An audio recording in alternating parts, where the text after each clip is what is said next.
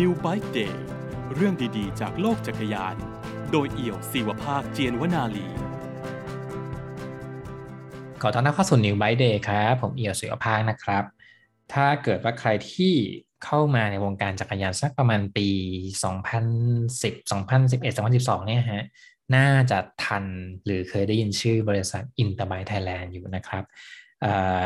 อินเตอร์ไบค์เนี่ยได้อาจจะคนน่าจะจดจำมากที่สุดคือเป็นผู้เป็นผู้จัดจำหน่ายอย่างเป็นทางการของจักรยานฟูจินะครับเป็นจักรยานสัญชาติญี่ปุ่นที่มาทำตลาดในประเทศไทยนะซึ่งก็ก็นำเข้าโดยอินเตอร์ไบค์ผมคิดว่าในฐานะ observer แล้วกันเนาะคนที่มองจากวงการมา ในบรรดาผู้เล่นที่เป็นผู้จัดจำหน่ายจักรยานเนี่ยจริงๆแล้วแต่ละคนก็จะมี character แตกต่างกันนะฮะแต่ละบริษัท อินเตอร์ไบค์นี่ประหลาดนะฮะคือมีหลายอย่างที่ทำแล้วแหวกขนบ มีอะไรบางอย่างที่แบบ เอ้ยเออว่ะทำไมก็ทำแบบนี้หรือว่าบางสิ่งบางอย่างที่เรารู้สึกว่าไม่ค่อยได้เห็นที่ไหนนะครับ แล้วก็อินเตอร์ไบนี่ก็ผมก็ได้ได้รู้จักแล้วก็ร่วมงานกันมาเนิ่นนานนะครับ แต่ว่ายังไม่เคยคุยกันยาวๆสักทีหนึ่งนะครับวันนี้ได้สบโอกาสก็เลยชวนคุณปีเตอร์นะครับวิคุณวิรุณสุพันวัฒนชัยนะครับ เป็นกรรมการผู้จัดการของอินเตอร์ไบไทยแลนด์นะครับมา เล่าเรื่องอินเตอร์ไบค์ให้ฟังนะครับผมสวัสดีครับพี่ปีเตอร์ครับสวัสดีครับคุณเดียวครับครับ ก็คิดถึงนะครับ คุณเดียวครับ คิดถึงครับ ได้ครับคิดถึงคุณปีเตอร์เช่นกันนะฮะก็ก่อนอื่นอยากอยากถามรวมๆนะตอนปัจจุบันนี้นิดนึงครับ เพราะว่าผมผมรู้สึกว่าอินเตอร์ไบค์ก็น่าจะหายหายไปเนาะถ้าว่ากันตามตรงคือไม่ไม่ไม่ค่อยได้ active เท่าเมื่อก่อน อยากรู้ว่าตอนนี้แบบ อินเตอร์ไบค์ทำอะไรบ้าง แล้วก็จักรยานที่เราดูแลอยู่ตอนนี้มีอะไรบ้างครับ ครับผมก่อนอื่นก็บอกคุณเหนียวก่อนว่าเราก็ไม่ได้หายไปไหนนะครับ จริง ๆ พอตอนที่คุณเหนียวโทรเข้ามาที่อาทิตย์ที่แล้วว่า อืมจะมีโอกาสให้เราเนี่ยได้เหมือนกับสัมภาษณ์กันก็ดีใจ แต่คุณเหนียวมีทักมาบอกว่าเอออินเตอร์ไบค์ยังทำจักรยานอยู่หรือเปล่า อันนี้ปุ๊บต้องรีบบอกเลยว่าทำแน่นอนยังทำแน่นอนครับ มันอยู่ในสายเลือดเลยนะครับ เพียงแต่ว่าที่หายหายไปอะครับ ผมคิดว่าอย่างนี้ฮะผมว่าตัวจักรยานเนี่ยหรือตัวผลิตภัณฑ์ทุก ๆ อย่างนะครับ ในทุกๆ segment ของมันเนี่ยทุกอย่างมีมีเวลาของเขา มีจังหวะและเวลาของเขา บางจังหวะเราอาจจะต้อง เร็วหรือรุกหนัก หรือบางจังหวะอาจจะต้องช้าลงนะครับ แต่ว่า InterBike ก็ยืนยันว่าไม่ได้หายไปไหนนะครับเราผมผมลองเล่าอย่างนี้ได้ไหมครับ ก็คือว่าตอนที่จริงๆ เราอยู่ในวงการจักรยานมาเนี่ย ผมเป็น generation ที่สามนะครับทำตั้งแต่รุ่นของคุณตาละนะครับก็ครอบครัวคนจีนก็จะเรียกว่าอากงนะครับ แล้วคุณพ่อก็มาช่วยอากง ทำจักรยานมาเมื่อวานก่อนการสัมภาษณ์เนี่ยก็นั่งคิดคิดผมว่าต้องมีเจ็ดสิบปีแล้วครับโอ้โหนะครับฉะนั้นฉะนั้นเราเกิดเราเกิดมาเนี่ยผมเกิดมาเนี่ยคือจริง ๆ ผมว่าเรา respect ทุก ๆ คนที่รักจักรยาน อาจจะรักจักรยานด้วยแต่ละหรือประสบการณ์ส่วนตัวของแต่ละคนที่มีความรู้สึกที่ดีต่อจักรยานอะอาจจะต่างกันไป แต่ทุกคนก็รักจักรยานหมด ของผมเนี่ยเป็นความผูกพันที่เกิดขึ้นมาก็เห็นเห็นมันตั้งแต่ เรียกว่าตอนที่จำความได้ก็เห็นก็เห็นมันแล้วอย่างเงี้ยครับนะแล้วเราอาจจะมาจากฟิลแต่ละบางคนอาจจะมาจากฟิลว่ามาชอบจักรยาน เพราะการออกกำลังกายพอปั่นจักรยานแล้วก็รู้สึกว่าดีต่อสุขภาพ ได้มิตรภาพที่ดี แล้วก็ผูกพันกับมันนะครับผมผมก็อาจจะเป็นเรื่องราวที่อาจจะมาจากอีกอีกทางหนึ่งนะครับ มาจากอีกทางหนึ่ง จริง ๆ แล้วเนี่ยหลังจากช่วงที่ผมรู้สึกว่าจักรยานบูมที่สุดนะฮะก็คือในช่วงปลายตอน 2005 2015 ถึง 2016ครับช่วงนั้นเป็นช่วงที่บูมที่สุด แล้วก็เหมือนทุก ๆ อย่างนะครับพอถึงจุดที่สูงที่สุดแล้วเนี่ยมันก็ลง แต่ผมว่าจักรยานมันไม่ได้ไปไหนครับนะเพียงแต่ว่ามันอยู่ที่รอจังหวะ ของการขับเคลื่อน จริง ๆ ถามว่าคนยังปั่นเยอะอยู่ไหมยอดเซลล์ของเรามีอะไรที่แตกต่างไปไหมจริง ๆ ไม่ได้เปลี่ยนแปลงอะไรมาก แต่ผมว่าสิ่งที่เกิดการพูดถึงหรือการคุยกัน เพราะว่าจากความที่มันบูมมากๆ เนี่ยมันเกิดการเปรียบเทียบแล้วมันเลยรู้สึกว่ามันหายไปนะประกอบกับสองปีที่ผ่านมาเนี่ยเราเจอเรื่องโควิดนะครับ มันก็มีข้อจำกัดเยอะมากเลยที่ทำให้เจอกันไม่ได้ แล้วก็ ทำให้กิจกรรมเหล่านี้มันลดลงครับตัวของ i n v i t e เองอะครับเอ่อในช่วงที่หลังจากจักรยานเอ่อพอดีของเราเราจะเรียกเราจะแบ่งเป็นเซกเมนต์นะครับ จักรยานที่เป็นตัวที่เราเป็นผู้แทนการนำเข้าอย่างเช่น จักรยานฟูจิอาจจะไม่ได้พูดครบทุกแบรนด์นะครับอืมเอ่อจักรยาน Brady หรือจักรยาน custom สุดๆเลยของญี่ปุ่นอย่าง Cherubim เนี่ยอืมคือความนี้ความต้องการในตลาดก็อาจจะแผ่วลงไปอืมอืม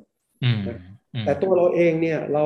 มาจาก base ของจักรยานที่แต่ก่อนต้องบอกว่าเราเป็นผู้ผลิตนะฮะเราเป็นโรงงานผลิตจักรยานนะครับอ่าแล้วก็จักรยานกลุ่มหนึ่งที่เป็นกลุ่มหลักเนี่ยอาของเราเนี่ยก็คือจักรยานในกลุ่มอ่าสำหรับการเดินทาง จักรยานสำหรับการใช้งานนะครับ พวกเนี้ยเรายังทำทำอยู่ เราทำอยู่ในแบรนด์ของ Tiger แล้วก็ในช่วงสองสามปีที่ผ่านมาเราออกแบรนด์ตัวที่มี character อีกตัวหนึ่งออกมาชื่อแบรนด์ Maximus อะครับอืมก็ยังขับเคลื่อนอยู่ครับยังขับเคลื่อนอยู่ครับอืม Maximus นี่ต่างจาก Tiger ยังไงครับ จักรยาน Tiger เนี่ยเราจะโฟกัสที่เป็นจักรยานครอบครัว แล้วก็จักรยานไลฟ์สไตล์อืม Maximus เนี่ยจริงๆก็ต้องตอบว่าเป็นจักรยานทุก category นะครับอืมแต่อ่า ไม่โฟกัสเหมือนกับ Tiger ครับอืมถ้าพูดถึงในเชิงคุณภาพ ในเรื่องของ positioning ของแบรนด์แล้ว Tiger จะอยู่สูงกว่า แต่เราไม่ได้ตอบทุก segment ได้เหมือนกับจักรยาน Maximus อืมครับ Maximus จะหลากหลายกว่าครับ ผมสงสัยว่าที่ที่คุณปีเตอร์บอกว่าครอบครัวผลิตจักรยานหรือว่าทำธุรกิจจักรยานมานานนะครับจักรยานที่เราทำนี่มันเป็นยี่ห้ออะไรครับ หรือเรื่องสมัยก่อนมันเป็นยังไงบ้างนะครับคือเอ่อ สมัยก่อนเราเกิดไม่ทันนะนะครับ ก็อืมดูรูปเก่าๆ ไปเปิดอัลบั้มที่เป็นขาวดำไปดู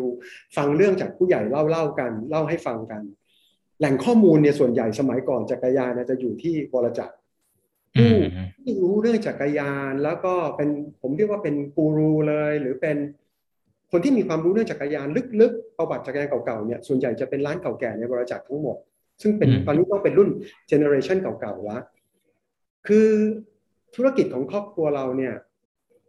เริ่มต้นเนี่ยตั้งแต่สมัยที่เมืองไทยยังผลิตจักรยานไม่ได้อืมนะเป็นผู้นำเข้า และสมัยนั้นเนี่ยเป็นผู้นำเข้าเพราะนำเข้าเองส่วนใหญ่ไม่ได้นะทุกอย่างเนี่ยส่วนใหญ่ต้องไปผ่านที่สิงคโปร์นะครับอืมอ่าสมัยนั้นเนี่ยบริษัทที่มีคนจีนที่มีความรู้ทางด้านภาษาจีนและภาษาอังกฤษเนี่ยก็จะได้เปรียบคือสามารถสมัยนั้นเขาเรียกว่าเขียน telex นะครับอืมตัวเลขโต้ตอบอืนะฮะมซึ่งแน่นอนละทางบริษัทเราก็ไม่มีหรอกเราก็ต้องไปเชิญคนที่เก่งภาษาจีนเขียนได้ หรือว่าเก่งภาษาอังกฤษโต้ตอบได้มา ตอนนั้นน่ะสมัยนั้นนะครับ บริษัทของเอ่ออากงกับคุณพ่อผมผมเรียกว่าอาป้าก็แล้วกันนะครับ ก็คือที่ช่วยอากงอยู่เนี่ย ใช้ชื่อบริษัทว่าบริษัทเจริญจักรยานนะครับ เป็นตัวแทนนำเข้าจักรยาน BSA ของอังกฤษอืมนะครับ ก็คือถ้าเป็นโลโก้จักรยานก็จะเป็นจักรยานโลโก้ปืนทหารเนี่ยสามสามปืนเนี่ยไขว้กันอยู่ เหตุผลเนี่ยเพราะว่าเป็นโรงงานผลิตปืนมาก่อนนะครับ แล้วพอในยามสงครามโลกเนี่ยเอ่ออันนี้ต้องต้องขอออกตัวนิดนึงนะครับ ประวัติบางอย่างก็ใช้อ่านหนังสือเอา เราก็ไม่แน่ใจว่าแหล่งหนังสือที่เราได้มาได้ข้อมูลครบหรือเปล่า แต่ข้อมูลเท่าที่ทราบเนี่ย BSA เป็นโรงงานผลิตปืน แล้วพอในยามสงครามโลกเนี่ยคือพลล่มเนี่ยที่ลงจากเครื่องบินเนี่ยต้องใช้จักรยานพับนะครับอืมในการเดินทางหลังจากกระโดดลงมา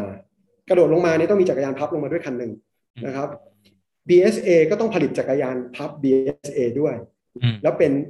ยุทธเรียกว่ายุทธโปกรณ์ไหมครับ หรือว่าเป็นอุปกรณ์เป็นยานพาหนะสำหรับสงครามด้วยของทหารนะครับอืมอืมอืมเพราะสมัยนั้นเราเป็นเราเป็นตัวแทนของเอ่อจักรยาน BSA ซึ่งก็จะมีอีกหลาย ๆ บริษัทที่เป็นตัวแทนจักรยานอังกฤษที่มีชื่อเสียงในแบรนด์ต่างๆนะครับครับนะฮะอืมในยุคเดียวกันอืมแล้วก็ต่อเนื่องมาก็คือ เป็นยุคที่รัฐบาลสนับสนุนอุตสาหกรรมในประเทศ ในสมัยอดีตเนี่ยจักรยานก็เป็นสิ่งจำเป็นของประเทศที่กำลังพัฒนาหรือกำลังต้องการความเจริญอืม ก็เอ่อทางเอ่อคุณตาแล้วก็คุณพ่ออืมก็ร่วมกันแล้วก็มีผู้ก่อตั้งอีกหลายท่านนะนะครับ ก็ได้ร่วมกันก่อตั้งบริษัทอุตสาหกรรมจักรยานไทยนะครับเป็นบริษัทที่ได้รับ BOI บริษัทแรก ผมใช้คำว่าแรกหรือแรก ๆ ของประเทศไทยดีกว่าครับแล้วก็เป็นบริษัทที่ผลิตจักรยานบริษัทแรกของประเทศไทยด้วยฮะโอ้เป็นโอ้นะครับ สมัยนั้นสมัยนั้นเนี่ย เราไม่มีเทคโนโลยีในประเทศไทยนะครับ เทคโนโลยีทุกอย่างเนี่ยก็มาจากเยอรมันอืมมาจากญี่ปุ่นนะครับ เครื่องจักรสมัยแรก ๆ ของบริษัทก็จะมาจากเยอรมันกับญี่ปุ่น แต่ส่วนใหญ่แล้วระบบทั้งระบบของการผลิต จะเป็นระระบบของบริษัทญี่ปุ่นทั้งหมดฮะอืมนะสมัยแรก ๆ ที่ได้ยินมาก็คือว่าเอ่อก็เรียกว่าเราซื้อเครื่องจักรเสร็จเขาก็ส่งวิศวกรมาประจำอยู่ที่เราจนกว่าจะเซตอัพได้ มาตรฐานก็จะเป็นมาตรฐานที่มาตรฐานเดียวกับญี่ปุ่น แม้กระทั่งสีที่พ่นจักรยานนะฮะสมัยนั้นเมืองไทยเราก็ยังไม่มีโรงงานพ่นสีอืมเอ่อโรงงานทำสีหาผลิตสีที่เป็นคุณภาพในการผลิตระดับนี้ครับก็ถัง200ลิตรเป็นถังๆก็ต้อง import เข้ามาเพื่อใช้ในการพ่นอืมครับเวลาเราพูดถึงสมัยก่อนนี่มันประมาณปีไหนอะครับคุณปีเตอร์ ช่วงเวลาประมาณไหนฮะ ผมว่าเกิน50ปีนะครับอืมพูดถึง50ปีที่แล้วเลยดีกว่าครับ อืมคือเพื่อกำลังพยายามเทียบเคียงเวลาเนอะเพราะว่าถ้าเกิดว่ายุคที่เราเริ่มเห็นชมรมจักรยานเสือหมอบแบบแบบเสือหมอบแบบ superhighway ทางไกลอะไรประมาณเนี้ยฮะ ผมว่ามันใกล้มันใกล้ๆกันอยู่เหมือนกันเนาะคือช่วงเวลามันมันมีความนะครับ ครับอืมผมสมัยสมัยก่อนนะครับ เอ่อ ผมไม่แน่อาจารย์ปรีดาครับอืมปรีดาจุลละมณฑลนะครับเอ่อก็ผมยังจำได้เลยตอนเด็กๆ ผมเด็กๆ มาก ๆ เลย ท่านก็ยังแวะเวียนอยู่ที่บริษัทครับอ๋อไปมาก็ผมน่าจะเป็นยุคยุคเดียวกันนะครับอืมครับ อยากรู้ว่าชีวิตคุณปีเตอร์สมัยก่อนเป็นยังไงครับ เพราะว่าถ้าถ้าเกิดว่าสมมติว่าผมเป็นลูกเจ้าของร้านขายของชำใช่ไหมฮะชีวิตเราก็จะอยู่ในร้านของชำกับคุณปีเตอร์นี่คือแบบ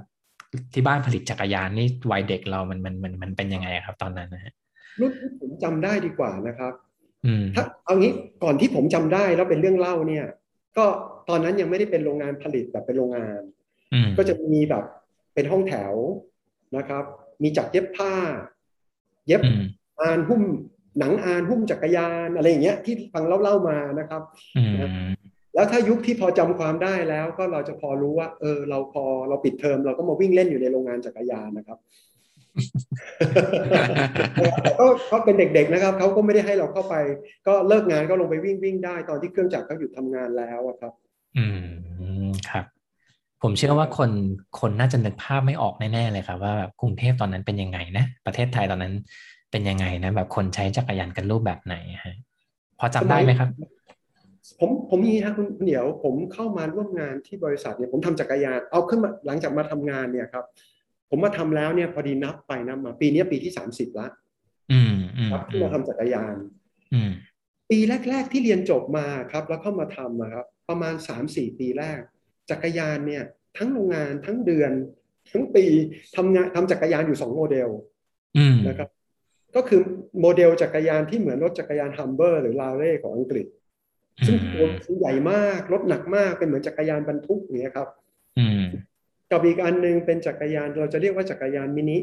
นะครับ เป็นไซส์วงล้อ 24 นิ้ว ก็คือเป็นจักรยานแบบญี่ปุ่น ก็คือสำหรับคนที่ตัวเล็กลงมาหน่อยหนึ่งผู้หญิงขี่ได้อืมของท้ายจริง ๆ แล้วก็แต่ละท้ายทำอยู่แค่สี่สีนะครับ แล้วพอผมทำงานไปทำงานมา3-4ปีปุ๊บมันไปเกิดช่วงการเปลี่ยนแปลงว่ามี mountain bike เกิดขึ้นอ่า หลังจากนั้นเนี่ยช่วงนั้นมันจะอยู่ประมาณปีหนึ่งเก้าเก้าน่าจะประมาณปีหนึ่งเก้าเก้าสามเก้าสี่อะครับนะอืมนะครับ แล้วหลังจากนั้นเนี่ย แบบจักรยานก็มาเยอะจนงงไปหมดเลยครับ แสดงว่าก่อนหน้าเนี้ยก่อน B เก้าสามเก้าสี่เนี่ยช่วงที่มันมีเสือหมอบดัง ๆ อยู่เนี่ย คือมันแทบจะไม่เห็นไม่ไม่ไม่ไม่ได้เกิดอิมแพกอะไรในวงการจักรยานไทยตอนนั้นเลยใช่ไหมฮะ สำหรับเราเนี่ยผู้ผลิตนะครับเอ่อเนื่องจากว่าผมคิดว่าปริมาณเสือหมอบมันไม่ได้สเกลของการผลิตนะครับ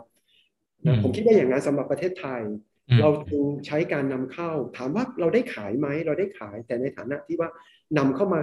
นำเข้ามาขาย โดยที่สมัยนั้นเนี่ยเรื่องเกี่ยวกับแบรนดิ้งยังไม่ได้เป็นเอ่อเหมือนกับว่าว่าต้องเป็นตรานี้ถึงจะขายได้ ต้องเป็นตรานั้นถึงจะขายได้ แต่ละคนก็นำเข้ามาในแบรนด์ของตัวเอง หรือเป็นแบรนด์ของโรงงานนะฮะอืมเราก็ไม่ได้มี segment อะไรเยอะแยะครับนะครับอืมแต่ที่ผมพูด ผมอาจจะพูดในกลุ่มที่เป็นสินค้าในระดับกลาง หรืออาจจะกลางไปถึงกลางล่างอะนะครับผมเชื่อว่าในระดับ top คงมีเรื่อง branding ของมันเองครับจักรยาน BSA สมัยนั้นที่เราทำนะครับหรือหรือที่เรานำเข้าอะราคาประมาณกี่บาทนะฮะตอนนั้น อืม ถ้าถ้าให้ตอบคุณเอียวตอนนี้ ผมต้องตอบว่าผมตอบว่าผมไม่ทราบเลย แต่ผมเชื่อว่าเต็มที่นะครับ หลักแบบ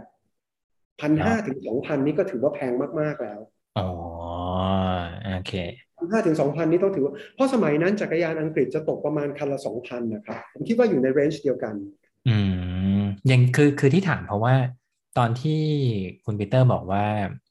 เหมือนประเทศไทยเริ่มเริ่มสนับสนุนเรื่องการผลิต แบบอุตสาหกรรมในในในในประเทศเนาะ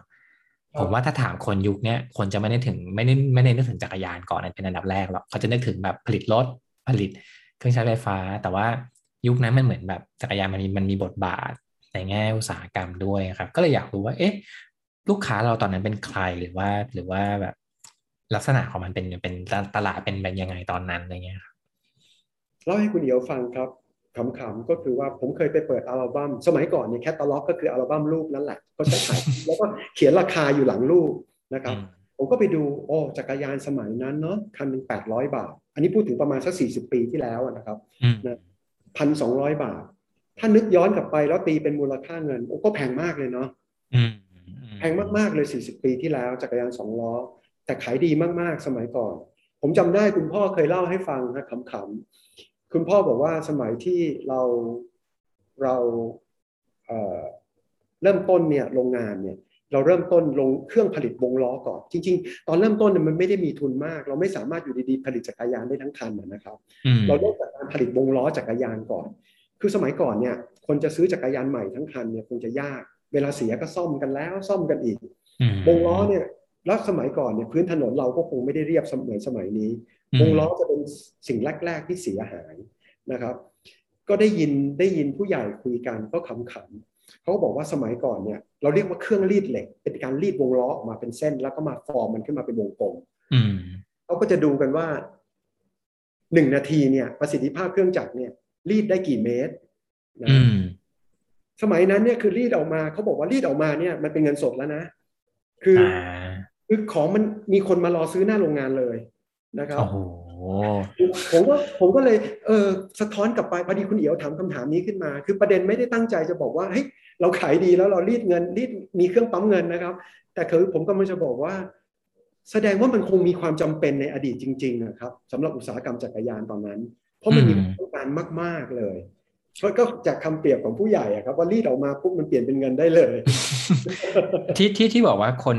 คนไทยสมัยก่อนเนี่ยซื้อจักรยานเต็มคันไม่ได้นี่แปลว่าเขาซื้อทีละส่วนเลยฮะแล้วค่อยมา คือคือหลังจากซื้อเป็นคันไปแล้วอะครับ พอหลังจากเสีย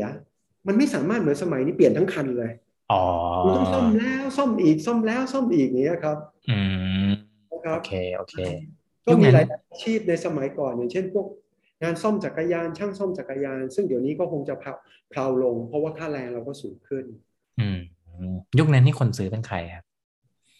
คนซื้อจักรยานเนี่ยหลัก ๆ สมัยก่อนคือเพื่อการเดินทางกับเพื่อการบรรทุก อืมฉะนั้นเนี่ยหลักๆเลยเนี่ยเกษตรเกษตรกรอ๋อยอดขายดีไม่ดีเนี่ยผมฟังของผู้ใหญ่ในสในอดีตนะครับ คือขึ้นเกี่ยวขึ้นเกี่ยวเกี่ยวข้องโดยตรงกับ ราคาพืชพืชเกษตรของเราเลย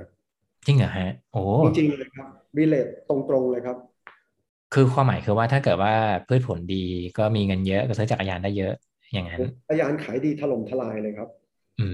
มนะครับ นั่นแปลว่า สมมติว่าเป็นผมเป็นชาวสวนสมัยก่อนนะฮะสี่สิบปีก่อน เวลาผมจะเอาของไปขายตลาดเนี่ย ก็คือจักรยานหมดเลย ใช่ ผมผมผมคิดว่านะครับ โดยหลักเนี่ยเป็นแบบนั้น เพราะว่าถนนหนทางเราไม่ได้ดี บางทีรถยนต์อาจจะไม่ได้เข้าได้ทุกจุดใช่ไหมครับแต่ถามบอกว่าจักรยานส่งไปจนถึงตลาดกลางเลยไหมอาจจะไม่ถึง มันอาจจะกลายเป็นส่วนร่วมของระบบขนส่งครับ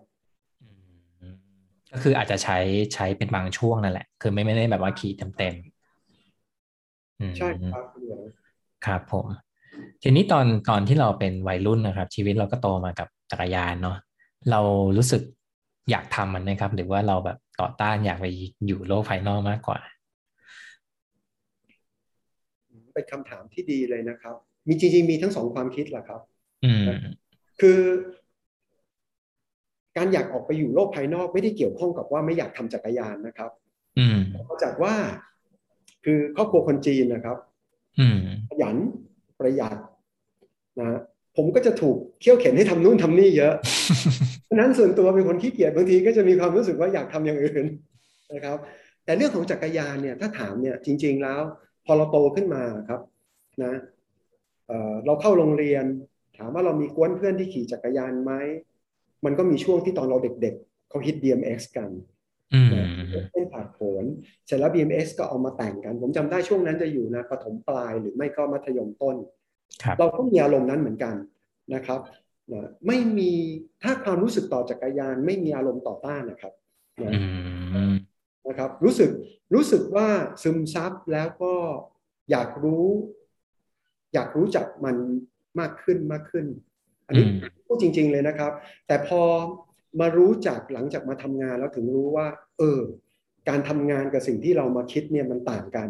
กับการแค่อยากรู้จักจักรยานมันต่างกันมากครับอืม ครับเอ่ออยากรู้เพิ่มอีกนิดนึงครับว่าตอนตอนช่วงที่เรากลับมาแบบสมมติว่าเรียนจบแล้วกลับมาทำงานที่บ้านเนี่ยคือคือผมอยากรู้เส้นทางของคุณปีเตอร์นิดนึงว่าแบบพอเรียนจบเสร็จปุ๊บเนี่ยเรากลับมานี่คือมันมาเป็น InterBike เลยไหมครับ หรือว่ามันมันผ่านการผ่านการแบบก็ต่อสู้หรือว่ามันผ่านการแบบกว่าจะมาเป็น InterBike นี่มันเกิดขึ้นได้ยังไงยังยังครับมันมันอีกช่วงเวลาหนึ่งเลยครับก่อนที่จะเป็น InterBike นะครับอืม อันนี้เล่าให้คุณเอียวฟังไม่ค่อยได้เล่าให้คนอื่นฟังนะถามบอกว่าเอ๊ะแล้วทำไมเข้ามาทำจักรยาน จริงๆเนี่ยทุกคนตอนเรียนจบปริญญาตรีอะก็เส้นทางก็เอาไปเรียนเมืองนอกไปต่อปริญญาโทอะไรกันอย่างนี้นะครับของผมเนี่ยจบปริญญาตรีเสร็จเนี่ย วันนั้นจำได้เลยอตอนเช้าคุณพ่อมา แล้วก็อยู่ที่คุณพ่อก็เดินเข้ามาในห้องนั้นยังอยู่ในห้องเข้าในห้องนอน คุณพ่อก็มาถึงที่ปลายเตียงแล้วก็บอกว่า เรียนจบแล้วมาช่วยหน่อยนะนะคือเราฟังคำนั้นลงไปปุ๊บเนี่ยก็ไม่ได้ไม่ได้คิดอะไรอย่างอื่นเลย จริง ๆ ถ้าถามเนี่ยนะตอนนั้นเนี่ยเพื่อนๆแต่ละคนก็เตรียมละจะไปสอบนะหรือส่งแอปพลิเคชันเพื่อไปเรียนเมืองนอกกัน แต่พอหลังจากตรงนั้นปุ๊บพอคุณพ่อพูดตรงนั้นปุ๊บเนี่ย เราไม่ได้คิดอย่างอื่นเลย ก็คิดว่ามาช่วยคุณพ่อ แล้วก็ พอเวลาผ่านไปนานๆแล้วเนี่ย เรากลับรู้สึกว่าดีว่า จริง ๆ แล้วเนี่ยการมาเรียนปริญญาโทครับ หลังจากทำงานมาแล้วพีเรียดหนึ่งมีประโยชน์มากกว่าเยอะ ๆ เลย ตอนเรียนปริญญาตรีเนี่ยเราเรียนไปแล้วเราไม่รู้ว่าเราอยากจะเรียนไปใช้อะไร เราก็เรียนตาม แต่ตอนเราเรียนปริญญาโทหลังจากเราทำงานไปแล้ว ผมตอนทำงานไปแล้วประมาณเจ็ดปีนะครับเรียนปริญญาโท ตอนเรียนนี่เหมือนจะแทบเลือกวิชาเรียนเลยว่า เรารู้ว่าวิชาไหนเราจะได้เอาไปใช้นะครับ แล้วพอทำงานเนี่ย ผมเรียนต้องเล่าให้คุณเหนียวฟัง ผมผมเรียนมาทางการตลาด แล้วก็เรียนมาทางบัญชีนะครับ แต่พอจบปุ๊บเนี่ย ผมโดนส่งเข้าไปอยู่โรงงานนะครับพี่เลี้ยงผมเป็นวิศวกร โอ้โหผมบอกว่าตายละวิชาคำนวณเป็นวิชาที่เราไม่ชอบที่สุดเลยนะครับ แต่แต่มันเหมือนกับแบบว่าพอมันเป็นงานเนี่ย เออ มันไม่เหมือนกับโดนบังคับให้เรียน มันอยากรู้นะ ตอนนั้นก็ต้องเรียนในเรื่องมาเรียนกับวิศวกรมีเรียนพี่เลี้ยงผมเป็นวิศวกรสองคน วิศวกรมีคนหนึ่งกับวิศวกรเครื่องจักรหนึ่งคนคนหนึ่งก็จะสอนผมคำนวณการทำแม่พิมพ์ เพื่อทำชิ้นงานทำตัวถังทำอะไร อีกคนหนึ่งก็สอนสูตรเคมีผม เพื่อใช้ในการพ่นสีกับการทำความสะอาดผิวโลหะนะครับ แต่ตอนนี้คืนวิชาไปหมดแล้วนะครับ ตอนนี้ไม่ได้จำไม่หมดแล้ว แต่ตอนนั้นก็ทำว่าต้องทำได้แล้วก็ หลังจากนั้นเส้นทางผมจะเป็นเส้นทางมาสายการผลิตเจ็ดปีเต็มๆเป็นเส้นทางของสายการผลิตเลยครับ ผมก็จะวิ่งแต่งานโชว์เครื่องจักรนะครับ เดินโรงงานจักรยาน ดู process การผลิตทำยังไงให้การผลิตเนี่ยทันสมัยที่สุด แล้วก็เราเป็นโรงงานที่ไม่ได้เป็นอ๋อเล่าให้ฟังนิดนึงครับจากโรงงานอุตสาหกรรมจักรยานไทยอะครับ ตามระเบียบของคนจีนก็จะต้องแตกออกไปโตครับ หลังจากนั้นคุณพ่อก็มีการแตกออกมาโตเป็นบริษัทของตัวเองนะครับ ก็ที่พูดถึงเนี่ยตอนช่วงที่ผมมาทำนี่เป็นบริษัทตัวเองละไม่ได้เป็นบริษัทที่ร่วมกับคุณตาละผมก็จะมาสายการผลิต แล้วก็เราพยายามจะหาวิธีเนี่ยลดคน ปัญหาตอนนั้นของประเทศไทยคือเรื่องขาดแรงงานแรงงานฝีมือนะ ผมก็จะเป็นคนที่เดินทางต่างประเทศกับคุณพ่อ แล้วก็มีพี่ชายด้วย จะหาวิธีเนี่ยเอาเครื่องจักรที่เป็นลักษณะกึ่งออโตเมชันแล้วก็ full automation โรงงานของเราฮะใช้ชื่อว่าบริษัท Victory Cycle เราเป็นกล้าพูดว่าเราเป็นโรงงานแรกในเมืองไทยที่ใช้โรบอทประกอบวงล้อจักรยาน แล้วก็ระบบการพ่นสี ระบบการเคลือบผิวเนี่ย เราเป็น full automation อยู่แล้ว เดี๋ยวเดี๋ยวนะฮะ ช่วงที่เป็นโรงงานผลิตจักรยานเนี่ย เราไม่ได้ทำ BSA แล้วถูกเนาะคือเราไม่ได้ทำแล้วครับ ไม่ได้ทำแล้วเป็นจักรยานแบรนด์อะไรครับ ตอนนั้นที่เราที่เราผลิต ตอนนั้นที่ทำเนี่ยจะมีจักรยานยี่ห้อมาลาวูติ แล้วก็จะมี Tiger ที่เกิดมาตามหลังมาลาวูตินะครับ ครับ เอ่อถ้าเกิดว่าเป็นคนที่เป็นนักปั่นจักรยานเนาะเขาจะรู้สึกว่าแบบ โอ้ย เป็นโรงงานเป็นพนักงานโรงงานผลิตจักรยานมันน่าจะในฝันเนี่ยมันน่าจะดูแบบโรแมนติก หรือว่ามันน่าจะดูเป็นเป็นงานที่แบบ อยู่กับสิ่งที่ชอบตลอดเวลาอะไรเงี้ยครับของจริงเป็นยังไงครับกลายเป็นเจ้าของโรงงานจักรยาน ภาพต้องบอกภาพอย่างนี้ก่อน คือจริง ๆ แล้วเนี่ย ธุรกิจจักรยานที่เป็นตอนนี้เราเห็นโรงงานจักรยาน หรือผู้ผลิตจักรยานในต่างประเทศเนี่ยจะไม่มีระบบที่เป็นแมสแล้ว แมสเนี่ยจะไปอยู่ที่เมืองจีน หรืออยู่ที่ไต้หวันไต้หวันก็น้อยลงเยอะนะครับแหล่งผลิตจักรยานเก่าแก่ในอดีตเนี่ยอังกฤษอเมริกา หรือประเทศญี่ปุ่น เหล่านี้จะกลายเป็นเหมือนกับเป็นบูติกแฟคทอรี่ละนะภาพที่เราเห็นเนี่ยจะเป็นลักษณะของเจ้าของที่มี passion ทำจักรยานแล้วก็ด้วยใจเข้าไปเห็น เหมือนกับเวิร์กช็อปหรือสตูดิโอเล็ก ๆ ของเขาที่เป็นโรงงานจักรยานของเขา เราเห็นแล้วเราก็ in love เลยทันทีนะมีความสุขมาก แต่ต้องบอกว่า boutique factory กับ mass production ต่างกันครับ boutique factory เนี่ยเราทำทุกอย่างด้วยใจได้ ของเนี่ยคนรอซื้อ เพราะว่ายี่ห้อหรือเจ้าของคนนี้เป็นคนผลิตนะครับ แต่แมสเนี่ยมันมีข้อจำกัดบางอันคือยังต้องการแข่งขันกันในทางด้านต้นทุนนะครับดังนั้นเนี่ย passion อาจจะแม้ passion เต็มร้อยมันจะต้องมีความกดดันเข้ามาด้วย เพราะนั้นความเลิฟนี่มีแต่ว่าต้องมีการแข่งขันเข้ามาเเวลาถ้าเกิดเราทำแบบแมสเนี่ยในฐานะผู้ผลิตนะการมี passion เนี่ยก็จะอยู่ที่ว่าเราจะมีลิมิตของเรานะ ว่าเราอยากทำกับดีเราสวมตัวเราเองเข้าไปเป็นผู้บริโภคด้วยว่าแบบนี้เราจะไม่ทำนะ เราอยากทำแบบนี้นะเรารักแบบนี้นะครับ ซึ่ง เดี๋ยวอาจจะโยงไปต่อได้ว่า เอ๊ะทำไมถึงต้องเป็นแบรนด์ฟูจินะหรือเป็นแบรนด์อื่น ๆนะครับ ที่เราเอ่อเพราะว่าไม่ว่าจะหลักการการผลิตนะหรือหลักการในการอยากเป็นตัวแทนแบรนด์ใดอะนะถ้าเรามีเหมือนกับจุดมุ่งหมายที่ชัดเจนนะมันจะเหมือนกับว่ามันโครนมันก็ถ่ายทอดกันมาอยู่ นะครับแน่ใจว่าจะได้ตอบคำถามคุณเอี่ยวหรือเปล่าเอ่อผมอยากเทียบอย่างนี้ครับว่าเวลาเวลาเราไปซื้อจักรยาน สมมติว่าคุณอยากซื้อเสือหมอบสามแสนเดินเข้าร้านแบบดังๆ ได้คันมาเนี่ย เราก็จะดูที่ดูที่แบรนด์ดูที่ฟีเจอร์ใช่ไหมฮะ แต่ว่ากับจักรยานแมสที่หลักพันนะฮะผมไม่มั่นใจว่าสิ่งที่ลูกค้ากลุ่มเนี่ยเขามองหามันคือเรื่องอะไรมันคือมันคือเรื่องราคาอย่างเดียวหรือเปล่า หรือว่ามันคือ มันคือเรื่องอประสิทธิภาพบางอย่างที่ที่นักปั่นอย่างพวกเราเนี่ยอาจจะอาจจะมองข้ามหรือว่าไม่รู้ครับเลยเลยอยากรู้ว่าในเชิงการตลาดด้วยแล้วก็ในในเชิงการผลิตด้วย เราต้องเราต้องเน้นเรื่องไหนเป็นพิเศษนะครับ จริง ๆ แล้วคุณคุณเอียวเทียบภาพได้เห็นชัดนะครับ หลักพันกับหลักแสนเลยทำให้ผมคิดว่าอย่างนี้ครับ จริง ๆ ทุกเซกเมนต์นะครับ มีผู้บริโภค ซึ่งปัจจุบันผู้บริโภคหาข้อมูลและมีความฉลาด นะครับรอบรู้นะครับ ในแต่ละเซกเมนต์เนี่ยผู้บริโภคจะหาสิ่งที่ตอบสนองเขาได้ อย่างเช่น 3 0 0แสนก่อนเขาจะจ่ายเงิน 3 0 0แสนออกไปเนี่ยเขาก็จะหาข้อมูลในระดับนั้นแล้วเปรียบเทียบอืมโอ้จักรยานที่เขาต้องไปซื้อคันหนึ่งห้าพันนะเจ็ดพันนะครับเขาก็เปรียบเทียบเหมือนกัน แล้วก็หาสิ่งที่ได้คำตอบออกมา ยกตัวแต่ก็ต้องบอกว่าจักรยานเจ็ดพัน มันเทียบกับสามแสนไม่ได้ จริง ๆ มันไม่ใช่แค่จักรยานโอ้ทุก ๆ อย่างนะครับอืมแต่อืมคนที่เลือกตรงนั้นเนี่ยอย่างเช่นสามแสนก็ต้องซื้อจักรยานไปออกกำลังกายนะครัอืบมเจ็ดพันก็จะซื้อจักรยานไปออกกำลังกายเหมือนกันนะอ่าแต่น้ำหนักคงไม่เท่ากันนะแต่พอเจ็ดพันก็อาจจะต้องคำนึงถึง อืมปลอดภัยอืมแข็งแรงนะครับ แล้วก็อีกอย่างหนึ่งที่สำคัญมาก ๆ คือเออการดูแลหลังการขาย การรับประกันของลูกค้า ซึ่งจริง ๆ 3 0 0แสนก็ดูแลหลังการขาย 7,000 ก็ดูแลหลังการขายแต่เพียงแต่ว่าผู้บริโภคต้องหาตรงนั้นให้เจออืมครับ คืออย่างอย่างที่คุณปีเตอร์บอกว่าเราเวลาเราผลิตจักรยาน mass เราดูเราดูเรื่องราคาเนาะมันมีเรื่องต้นทุนเพื่อผมอยากรู้ว่าตลาดนี้มันแข่งกันแบบไหนอะครับมันแข่งกันที่ราคาใครราคาถูกชนะ หรือว่าใครมี feature อะไรบางอย่างที่มันตอบโจทย์คนกลุ่มนี้แล้วมันมันมันมันจะ มันจะมี competitive กันตรงไหนครับอันนี้อยากรู้ จริง ๆ จริง ๆ แล้วเนี่ยสองกลุ่มเนี้ยจริง ๆ ถ้าถามหาตรงเนี้ยสำหรับจักรยานระดับแสนในระดับพันเนี่ยอืมเอ่อหลักการไม่แตกต่างกันมากนะครับอืมเอ่อส่วนผู้บริโภคเนี่ยที่ถามหา จริง ๆ แล้วต้องบอกว่าบริษัทเราโชคดี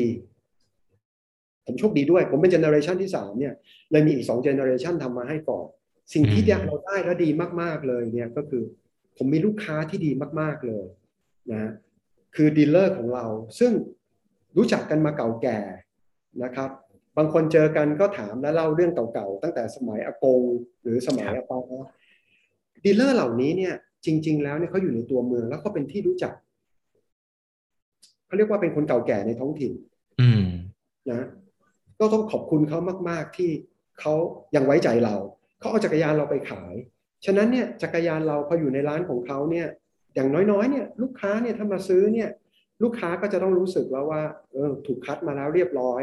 ลูกค้ามั่นใจว่ามีปัญหาอะไรกลับมาหาได้ ฉะนั้นอืมแม้ซื้อจักรยานหลักพันเนี่ยครับ ก็ยังปลอดภัยอยู่ อืมครับผมโอเค ทีนี้ทีนี้ถ้าเกิดว่าสวิตช์ข้ามมานิดนึงนะครับ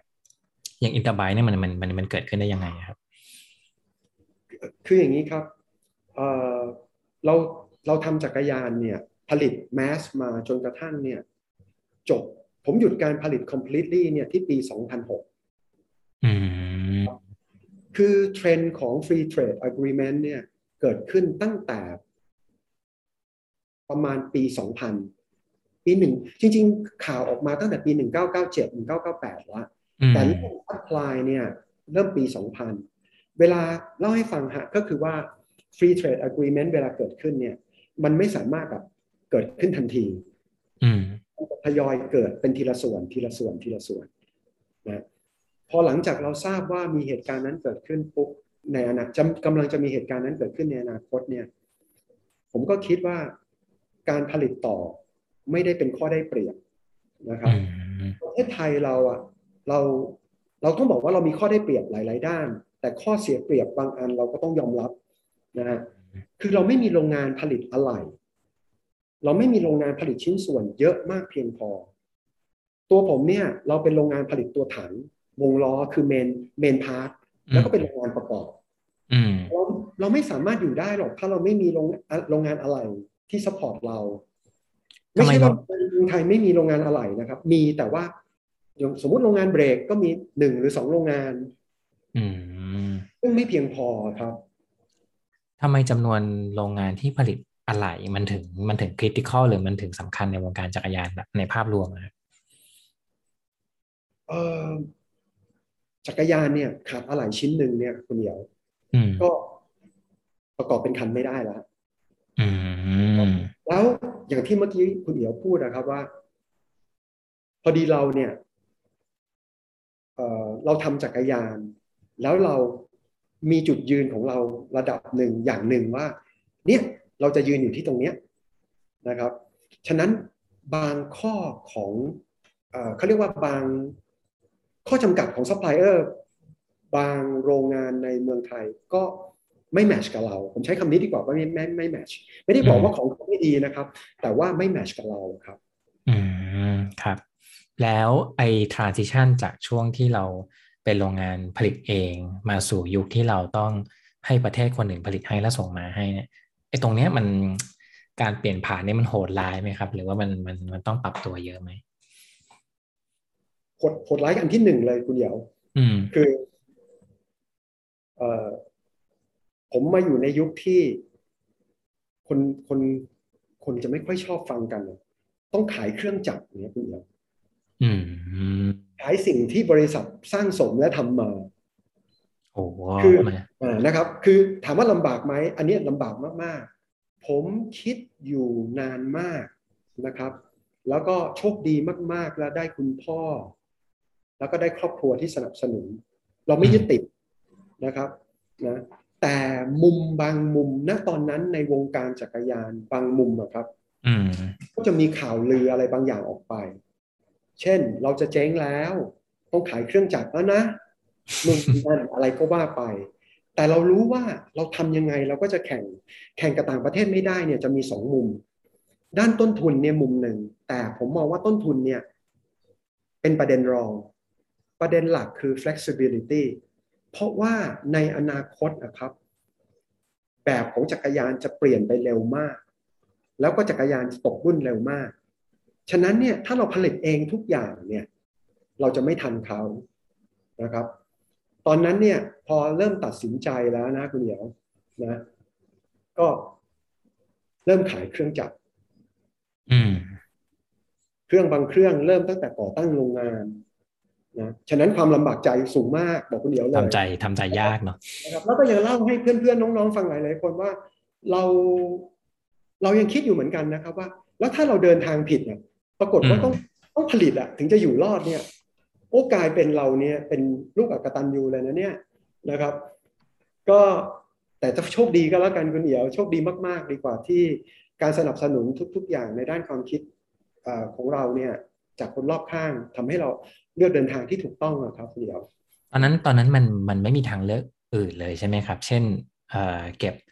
เก็บวิธีการผลิตหรือโน้ตฮาวไว้แล้วไปผลิต จักรยานประเภทอื่นที่มันได้กำไรอะไรเงี้ยฮะมันมันมันมีการคุยเรื่องนี้กันไหมครับช่วง transition เราทำอย่างนี้ครับคุณเหียว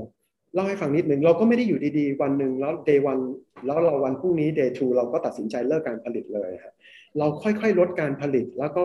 ตั้งแต่ปี 2000 ใช้เวลา 6 ปีครับคุณเหียว อืมอืมแล้วก็ completely หยุดผลิตที่ปี 2006นะเริ่มต้นจักรยานเนี่ยสมัยก่อนทุกบริษัทในเมืองไทยที่ผลิตจักรยานจะผลิตตั้งแต่ต้นน้ำเลยครับ ตั้งแต่เอาแป๊บมาตัดนู่นนี่นั่น สมัยอุตสาหกรรมจักรยานไทยนี่ยิ่งเก่งเลยรีดแป๊บเองเลยครับ ตอนนั้นอืมเพราะว่าโรงงานแป๊บในเมืองไทย ก็รีดแป๊บไม่ทันเขาใช้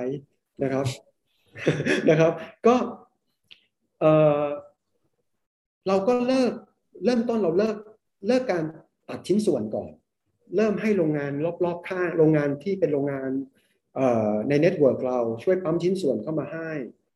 หลังจากนั้นเราก็ไปถ่ายทอดโน้ตฮาวเขาทำตัวถัง โดยเอาเครื่องเราเนี่ยออกไปให้เขาแล้วก็ทำตัวถังเข้ามาให้เราอืมแล้วเราก็มาคุมในเรื่องการเช็ค alignment เอง แล้วก็คุมการพ่นสีแล้วก็ประกอบอืมอืมจนกระทั่งเอ่อปี 2006 เราก็หยุดทุก ๆ อย่าง completely เลยครับอื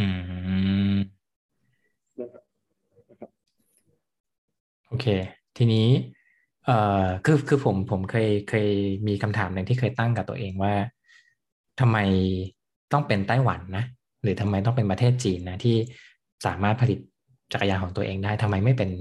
ทำไมไม่เป็นไทยนะทำไมไม่ทำไมไม่เป็นบ้านเราบ้างอะไรเงี้ยครับ ทีนี้ประเด็นก็คือว่าจริงๆแล้วเราเคยทำแต่ว่ามันหยุดไปเพราะว่าเรื่องเรื่องนโยบายต่างๆ เรื่องแวดล้อมปัจจัยภายนอกซะมากกว่า เอ่อ สเกลเราไม่ได้ครับคุณคุณเดียวพูดพูดกันตรงๆก่อนนะครับอืจมริงๆบอกว่าไทยเนี่ย จริง ๆ ประเทศที่คล้าย ๆ ประเทศไทยเนี่ย ที่มีโรงงานผลิตจักรยาน มีโรงงานผลิตอะไหล่จักรยาน ในจำนวนพอๆกับเราเนี่ย ก็มีที่มาเลเซีย ฟิลิปปินส์อินโดนีเซียเหมือนกัน ก็คงจะมีคำถามเดียวกับคุณเอียวเหมือนกันว่าเอ๊ะแล้วทำไมอุตสาหกรรม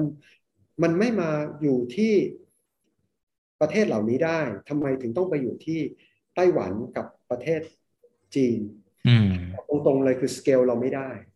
อืมมีว่าอาจจะมีคำถามบอกว่าอ้าวแล้วไต้หวันมีประชากรแค่ยี่สิบกว่าล้านคนอะทำไมสเกลเขาได้อืมนะครับ คือจริง ๆ ต้องบอกว่าอย่างนี้ครับเอ่อเรารู้สึกว่าไต้หวันจริง ๆ เนี่ยเอ่อเป็นแหล่งผลิต แต่จริง ๆ แล้วต้องบอกว่าไต้หวันบวกประเทศจีน เพราะว่าโรงงานไต้หวัน ผมใช้คำว่าเกือบทุกโรงดีกว่าฮะมีโรงงานเนี่ย ไม่ต่ำกว่าสองสามโรงในประเทศจีนนะครับนะครับคือคือแหล่งโน้ตฮาวจะเกิดขึ้นที่ไต้หวัน เสร็จแล้วก็ถ่ายทอดโน้ตฮาวไปในประเทศจีน ซึ่งสองสามปีให้หลังนี้คงไม่ใช่ละโน้ตฮาวเกิดขึ้นที่ประเทศจีนเองละนะครับนะแล้วถ้าย้อนกลับไปที่เมื่อกี้คุณเอียวถามบอกว่า แล้วเอ่อช่วง transition ตรงนั้นเนี่ย เราไม่คิดหรอที่เราจะเอ่อ ใช้รูปแบบการผลิตแบบอื่น จริง ๆ ต้องบอกคุณเอียวว่าทำนะครับ เรามีการณตอนนั้นเนี่ยบริษัท Victory Cycle ของเราเนี่ยเราทำการออกแบบนะทำ product design ทำเรื่องเกี่ยวกับกราฟิกดีไซน์แล้วก็มีโมหลาย ๆ ตัวเนี่ยร่วมทำงานกับประเทศจีนนะครับนะหรือทำงานร่วมกับไต้หวันที่มีโรงงานอยู่ในประเทศจีนนะครับ ตอนช่วงแรก ๆ เนี่ยสมัยนั้นน่ะเอ่อ โรงงานในประเทศจีนที่มีอยู่เนี่ยจะอยู่ทางตอนใต้ก็คือเป็นโซนของทางเซินเจิ้นเท่านั้นเองนะครับ ผมเราก็จะดีลอยู่กับทางนั้นซะเยอะ อืมครับ อืม ฟังแล้วยิ่งน่าเสียดายเนาะคือจริงๆถามว่ามีความพยายามไหม ผมเองตอนช่วงที่เกิด Free Trade Agreement นะครับ ผมเดินทางไปที่อินโดนีเซียหลายครั้งนะครับ ก็ไม่ได้ถึงกับหลายครั้งมาก เพื่อที่จะไป survey เพราะตอนนั้นนะอินโดนีเซียมีโรงงานผลิตจักรยานที่ใหญ่ ถ้าเทียบกับมาเลเซียแล้วก็ฟิลิปปินส์อินโดนีเซียนี่ใหญ่ที่สุดนะครับอืมเพราะมีประชากรตั้งเกือบ200 ล้านคน แต่พอไปดูเสร็จแล้วเรียบร้อยเนี่ยคุยแลกเปลี่ยนกับเจ้าของทุกๆ คนเนี่ยครับสุดท้ายนะครับ ก็ยังต้องเป็นแหล่งของไต้หวันกับจีนอยู่ดี ต่อให้เขามีถึงแม้เขามีโรงงานผลิตจักรยานมากกว่า ผมมี plan ที่อยากจะซื้อตัวถัง ซื้ออะไหล่จักรยานจากเขา แต่ด้วยการเปรียบเทียบในหลาย ๆ มิติแล้ว เราก็ยังต้องไปที่ประเทศจีนกับไต้หวันอยู่ดีครับเพราะเรื่อง flexibility เป็นหลักเนี่ยครับอืมแล้วพอเราเปลี่ยนจากผลิตเองมาเป็นนำเข้าในในในต้นทุนที่มันสามารถทำธุรกิจได้ครับ มันง่ายขึ้นกว่าเดิมไหมฮะ หรือว่ามันมันมัน ต้องบอกว่าช่วงแรกบาดแผลเยอะเลยนะครับนะเพราะว่าทำเองก็ควบคุมได้ดีกว่า นะครับอืมตอนแรก ๆ สมัยแรกๆอะครับ แทบจะบอกกับคุณเอียวเลยครับ คือซื้อมาเสร็จเนี่ยลงจากตู้คอนเทนเนอร์เปิดกล่องมันแล้วนั่งประกอบใหม่ยังมีลายประกอบอยู่เราก็นั่งประกอบเอง แก้ไขปัญหาไปนะครับก็คือรียนเละรู้นะกันไปเละนั่นแหละพูดง่ายใช่ใช่ใช่ครับผมก็เรียนรู้กันไปอะครับ คือเละที่เราแต่เราก็ไม่ปล่อยให้ออกไปเละข้างนอกๆอืมนะครับเอออืมมัน เอ่อทบคือผมรู้สึกว่าตอนนี้อาจจะมีอาจจะมีการเปลี่ยนแปลงบางอย่างที่เหมือนจะกลับข้างกันอีกแล้วก็คือว่าผมก็ทราบว่าเออประเทศไทยมีบางโรงงานที่สามารถผลิตบางชิ้นส่วนของจักรยานได้เช่นยางเป็นต้น ตอนนี้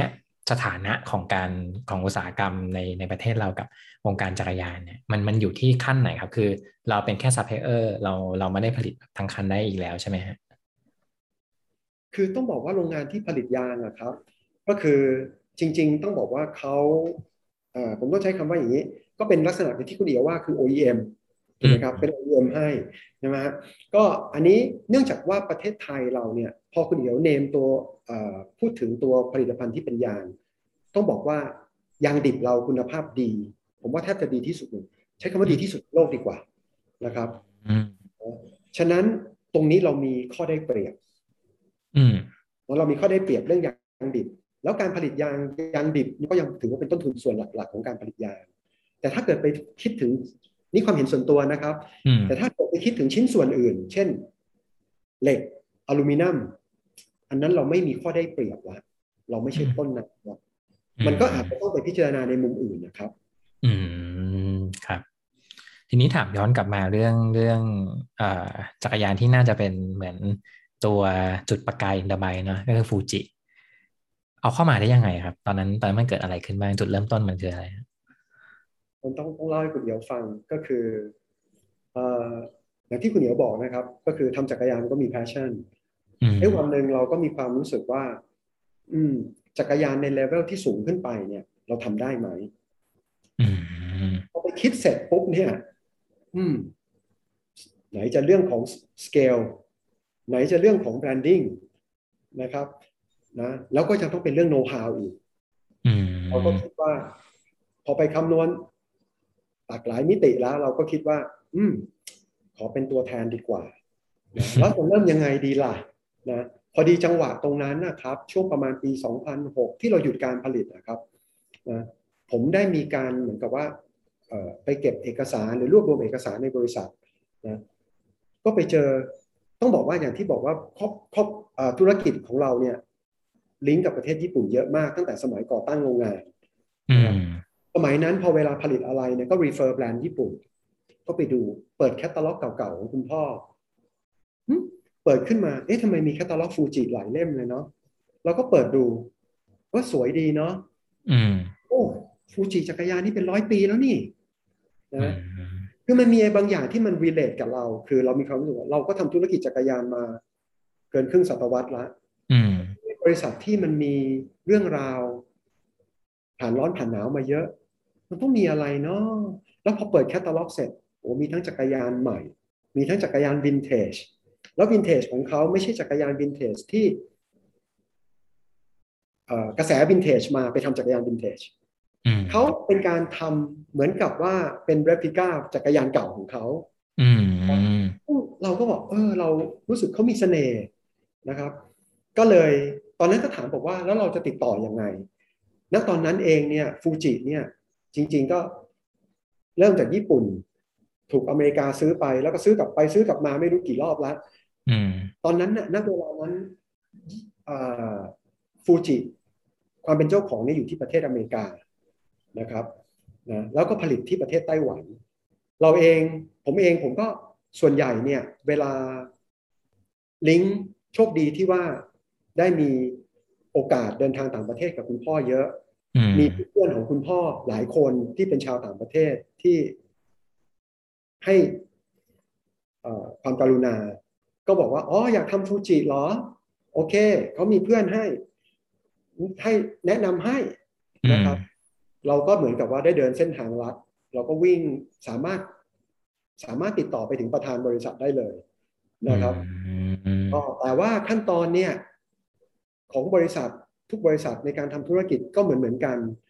หลังจากที่แน่นอ่าได้คุยกันแล้วว่าเออเราเป็นใครมาจากไหน ก็มาในเรื่องของการทำ projection ทำ fees ร่วมกันอืมนะครับ ข้อได้เปรียบของเออทาง Interbyte Thailand ก็จะมีผมใช้คำว่าข้อได้เปรียบได้เลยครับ คือพอได้คุยกับใคร ส่วนใหญ่เนี่ย มันเหมือนจะมันเป็น love at first sight ครับ เฮ้ยคุณทำจักรยานมาเกินห้าสิบปีแล้วเหรอ พ่อคุณเป็นใครอะอากงคุณเป็นใครอะนะส่วนใหญ่ถามไปถามมาจะรู้จักกันหมดครับแล้วแล้วแล้วแล้วพอเสร็จแล้วเนี่ยมันก็เกิดความผมใช้คำว่าเสน่หากันเบื้องต้นกันแล้วกันนะคุณเอ๋วนะครับอืมแล้วจากนั้นก็ต้องไปดู performance กันต่อเองละนะครับก็คือมันเหมือนกับว่าเราก็มีเราก็มี heritage ในแบบของเรานั่นแหละ ที่มันที่มันสามารถลิงก์กับเขาได้ ใช่ครับใช่ครับอืนะม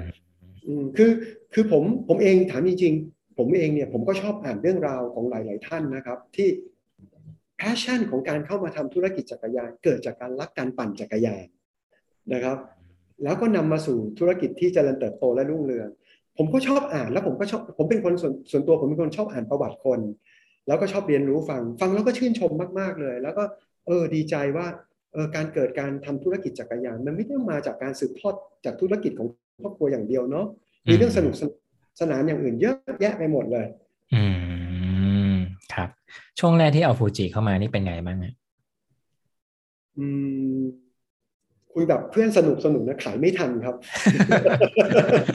จริง ๆ เอาอย่างนี้ดีกว่าครับ ไม่ใช่เราเก่งหรืออะไรพวกนี้ เป็นจังหวะและโอกาสด้วยอืมเป็นจังหวะและโอกาสจริง ๆ แล้วก็ต้องบอกว่าผมเองผมก็ได้ทีมงานได้เพื่อนร่วมงานได้รู้จัก พอหลังจากต้องบอกว่าตอนที่ทำไทเกอร์ทำแม็กซิมัสจักรยานในธรรมาราวุติอืมเพื่อนที่รู้จักในวงการก็เป็นเพื่อนกลุ่มหนึ่งอืมคนปั่นจักรยานก็เป็นคนกลุ่มหนึ่งนะพอได้มาทำฟูจิ ความที่ต้องการอยากเรียนรู้ การต้องการอยากเรียนรู้ว่าเออต้องทำตลาดมันยังไง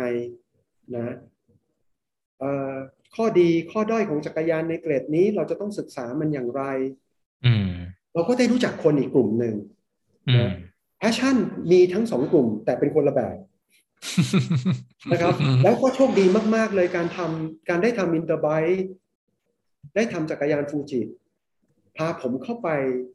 รู้จักคน แล้วได้ขี่จักรยานจริงจังนะครับนะครับ ได้ปั่นจักรยาน แล้วรู้สึกว่า ไม่ได้ต้องต้องการปั่นจากท้ายซอยไปปากซอย หรือจุด A ไปจุด B อืมแต่เป็นการปั่นแล้วได้ประสบการณ์กับมิตรภาพ อันนี้พูดจากความความรู้สึกจริง ๆ เลยนะครับอืแฮมปปี้มากๆเลยครับคุณเหนียว อืม ผมเคยได้ยินว่าประธานของจักรยานใจแอนนะฮะผมจำจำชื่อไม่ได้แล้ว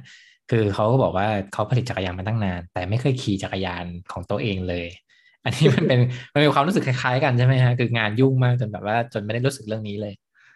คือคือขี่คำว่าขี่ผมเชื่อว่าเขาชื่อคิงหลิวอะครับอืมนะครับเอ่อผมเชื่อว่าเขาได้ขี่ แต่คำที่เขาเอ็กซ์เพรสออกมาว่าไม่ได้ขี่จริง ๆ เนี่ย มันเป็นความรู้สึกเดียวกับผมอะครับว่าคำว่าขี่จริง ๆ คือไม่ได้ขี่แค่ A ไป B หรือขี่เพื่อวัตถุประสงค์ทางธุรกิจ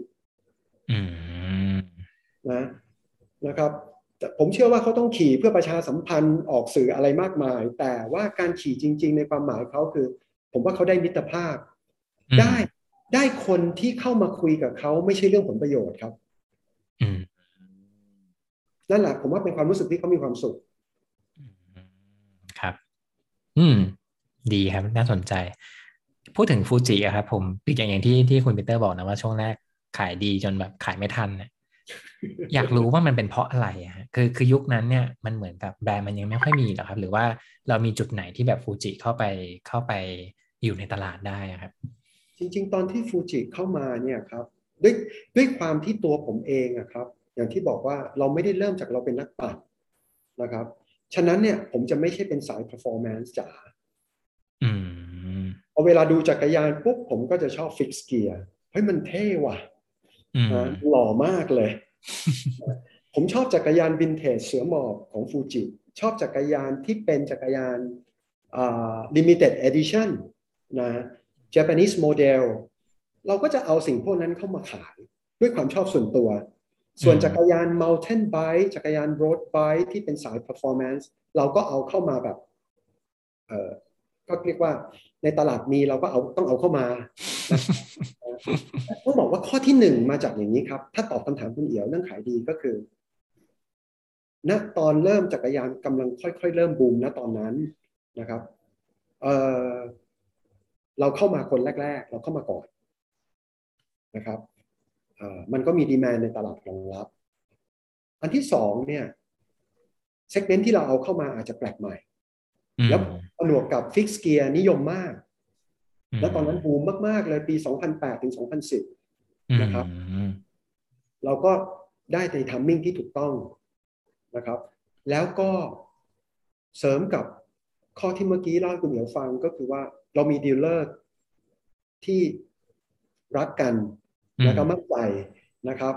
ให้การสนับสนุนนะครับ อืมครับ มันมีจักรยานฟูจิอยู่สองรุ่นซึ่งผมผมอยากรู้เบื้องหลังลึกๆมันนิดนึง คือมันเป็นรุ่นที่ คือคือตอนนี้เราอาจจะเห็นฟูจิน้อยลงเนาะแต่ว่าสองรุ่นเนี้ยมันยังถูกพูดถึงอยู่เลยฮะซึ่งก็คือรุ่นแรกคือฟูจิคลาสสิกที่เป็นที่เป็น fix แล้วก็เปลี่ยนเป็นเป็นเป็น free ride ได้ฮะครับกับอีกรุ่นหนึ่งคือฟูจิทัวริงฮะน่าจะเป็นเป็นจักรยานทัวริงรุ่นแรก ๆ เลยที่ฟูจิทัวริงต้องต้องรุ่นปีประมาณช่วงนี้ช่วงนี้เท่านั้นอะไรเงี้ยถึงถึงจะดี อยากรู้ในในในเชิงในเชิงเบื้องลึกมานิดนึงครับว่าสองรุ่นนี้มันมีอะไรพิเศษบ้างครับอืม ผมผมเล่าให้ฟังอย่างนี้ครับเดียว คือทั้งสองรุ่นนี้อะถ้าไปดูประวัติของฟูจิจริง ๆเขาทำรุ่นนี้เนี่ยสองรุ่นนี้ตั้งแต่แรก ๆ เลยอืมเป็นจักรยานรุ่นแรก ๆ ที่เขาผลิต ผมเชื่อว่าเขามีจิตวิญญาณเนี่ย ของการผลิตรถ fix free ตัวคลาสสิกแล้วก็ตัว touring เนี่ย อยู่เป็นพื้นฐานอยู่ในจักรยานนั้น เขามี foundation ที่ชัดเจน แล้วหลังจากนั้นเนี่ยรุ่นที่เราเริ่มนำเข้ามาขายในเมืองไทย เป็นรุ่นที่ถูกค่อยๆ develop ให้เกิดความทันสมัยตามพวก component ยุคใหม่ๆ หรือวิธีการขี่ใหม่ๆนะครับฉะนั้นเนี่ยมันเหมือนกับมันพิสูจมาหลายเจเนอเรชันแล้วว่ารถสองรุ่นนี้มันผ่านตั้งแต่อดีต คือสำคัญที่สุดเนี่ยผมคิดว่ามันนักปั่นจักรยานทุกคนนะครับ จะมีคำพูดอยู่คำหนึ่งที่พูดออกมาแล้ว ผมว่ามันเป็นสิ่งที่สำคัญที่สุด แต่มันจับต้องไม่ได้ คือคันนี้ปั่นแล้วดี ปั่นดีมากเลยคันนี้นะครับ คือนักจักรยานตัวจริงฮะทุกคนที่ผมได้เข้าไปสัมผัสด้วย สุดท้ายจะจบด้วยคำนี้นะส่วนเรื่องราคาเป็นอีกเรื่องหนึ่งนะครับนะครับผมก็จะสัมผัสตรงนี้ได้คือถอดอันนี้มาออกมาได้ ซึ่งผมก็คิดอยู่อันหนึ่งซึ่งว่าผมคิดว่ามันอาจจะเป็นสิ่งที่โคลนกันไม่ได้ฮะตรงนี้แล้ว ถ้าให้ผมตอบเนี่ยจักรยาน touring ของฟูจิก็เป็นรุ่น top top ที่ขายดีในอเมริกานะครับนะเป็นรุ่นหนึ่ง รุ่นคลาสสิกนะครับก็เป็น fixed gear ที่ขายดีมาก ๆ ในอเมริกากับยุโรป ถ้าเราไปเที่ยวอังกฤษไปเที่ยวยุโรปนะครับจักรยาน fix ตัวที่ขายดีๆ ก็จะเป็นจักรยานรุ่นคลาสสิกนะจะเห็นของฟูจิเนี่ยอยู่อยู่ปลาปลายเราได้เราได้เห็น ส่วนประเทศญี่ปุ่นเนี่ยเขาจะมี character ของตัวเขาเอง ที่ขอพูดประเทศญี่ปุ่นเนี่ยก็คือว่า เพราะว่าญี่ปุ่นเนี่ยขายจักรยาน fix เยอะมาก แต่ญี่ปุ่นเองจริง ๆ เหมือนกันกับทุกผลิตภัณฑ์นะเขาชอบมีโมเดลพิเศษของเขาเขาจะใช้ชื่อรุ่นว่า Feather ที่แปลว่าขนนก ก็คือจักรยานคลาสสิกนั่นเอง แต่มีการปรับแต่งหน้าตาหรือปรับอะไหล่นิดหน่อย ให้เหมาะกับคนญี่ปุ่น นะครับ อืมครับผม ผมรู้สึกว่าตอนตอนช่วงที่ InterBike ดูดูจะเหมือนพุ่งนะครับ ก็คือถ้าถ้าใช้ภาษาชาวบ้านก็คือว่าตอนช่วงที่ InterBike มามา ผมอาจจะผมอาจจะดูไม่คือเหมือนจะอวยตัวเองนะ แต่จริงแล้วมันมันก็คือว่าช่วงที่เราช่วงที่ผมมีส่วนร่วมในการจัด a day a day Bike Fest นะฮะแล้วช่วงนั้น InterBike คือต้องบอกว่าเอ่อตอนนั้นเนี่ย งานจักรยานจริงจริงจังๆอะมันยังไม่มีใช่ครับไม่มีไม่มีแล้ว community จริงจริงจังๆที่มาเจอหน้ากัน มีแต่น้อย มันจะยังมันยังมันยังไม่ใช่สเกลนี้ เวลาที่ผมไปพูดเรื่อง a day Bike Fest เนี่ยบางทีร้านจักรยานหลายร้านก็ยังตั้งคำถามเนาะซึ่งมันมันเข้าใจได้ในยุคนั้น เพราะว่ามันยังไม่มีแต่ i n อ e r b y เนี่ยเป็นเป็นเจ้าที่ผมจำไม่ผิดเหมือนจะตอบรับค่อนข้างเร็วนะฮะตอนตอนยุคนั้นหรือว่า ในแง่การกระโดดลงมาเนี่ยก็ถือว่าเป็นเจ้าแรก ๆ ที่ลงมาลงมาในในสนามของ ผมว่ามันมันเหมือนกับการเปิดเหมือนเปิดหน้าน้ำใหม่อะเหมือนเหมือนเป็นการลงในลงในสื่อที่มันค่อนข้างกว้างจำได้ว่าตอนนั้นอินเตอร์ไบต์มาอยู่ในงานในงานอเดนี่คือแบบ มีช่องเจ็ดมาถ่ายครับ ซึ่งผมรู้สึกว่าช่องเจ็ดมาถ่ายแบรนด์จักรยานนี่เป็นเรื่องใหม่ในยุคปีสองพันสิบสองแล้วช่วงนั้นมากเลยนะ อยากอยากรู้ว่า อยากรู้ว่าตอนตอนตอนนั้นน่ะที่ตัดสินใจมามางานอเดย์ไบเฟสเพราะอะไร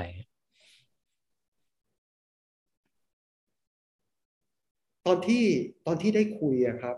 นะกับคุณเอียวคุยกับทีมงานอเดย์ผมรู้สึกว่า ผมเห็น passion ของคนรักจักรยานนะแล้วก็อย่างถ้าคุณเอียวเนี่ยดูแบรนด์จักรยานที่ InterBike ถืออยู่ในมือครับ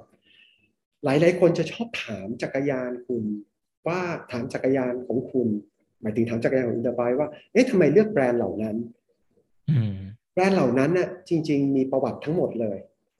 นะครับจริง ๆ จะค่อนข้างมาในแพทเทิร์นเดียวกัน จริง ๆ พอได้คุยกับทีมงานปุ๊บอย่างแรกปุ๊บตอบโจทย์ละนะแล้วจริง ๆ ต้องตอบว่าตัดสินใจถูกมากๆ และตัดสินใจไม่ผิดเลย สมัยนั้นการจัดงานถ้าผมจำไม่ผิดมันคือสามวันใช่ไหมคุณเดียวสามวันหรือห้าวันนะสี่วันฮะสี่วัน เป็นเป็นการจัดงาน ที่ผมไปงานจักรยานแล้วผมเหมือนไปเที่ยว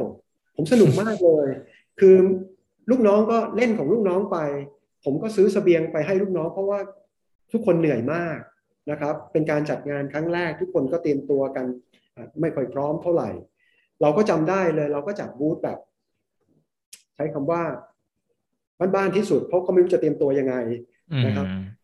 แต่พอไปถึงเนี่ยรู้สึกว่าตอบโจทย์เกินคาด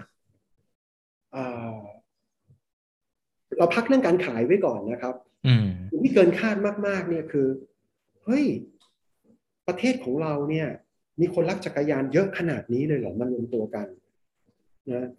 เราได้เห็นงานคราฟต์อะไรเยอะมาก เป็นงานคัสตอมของคนไทย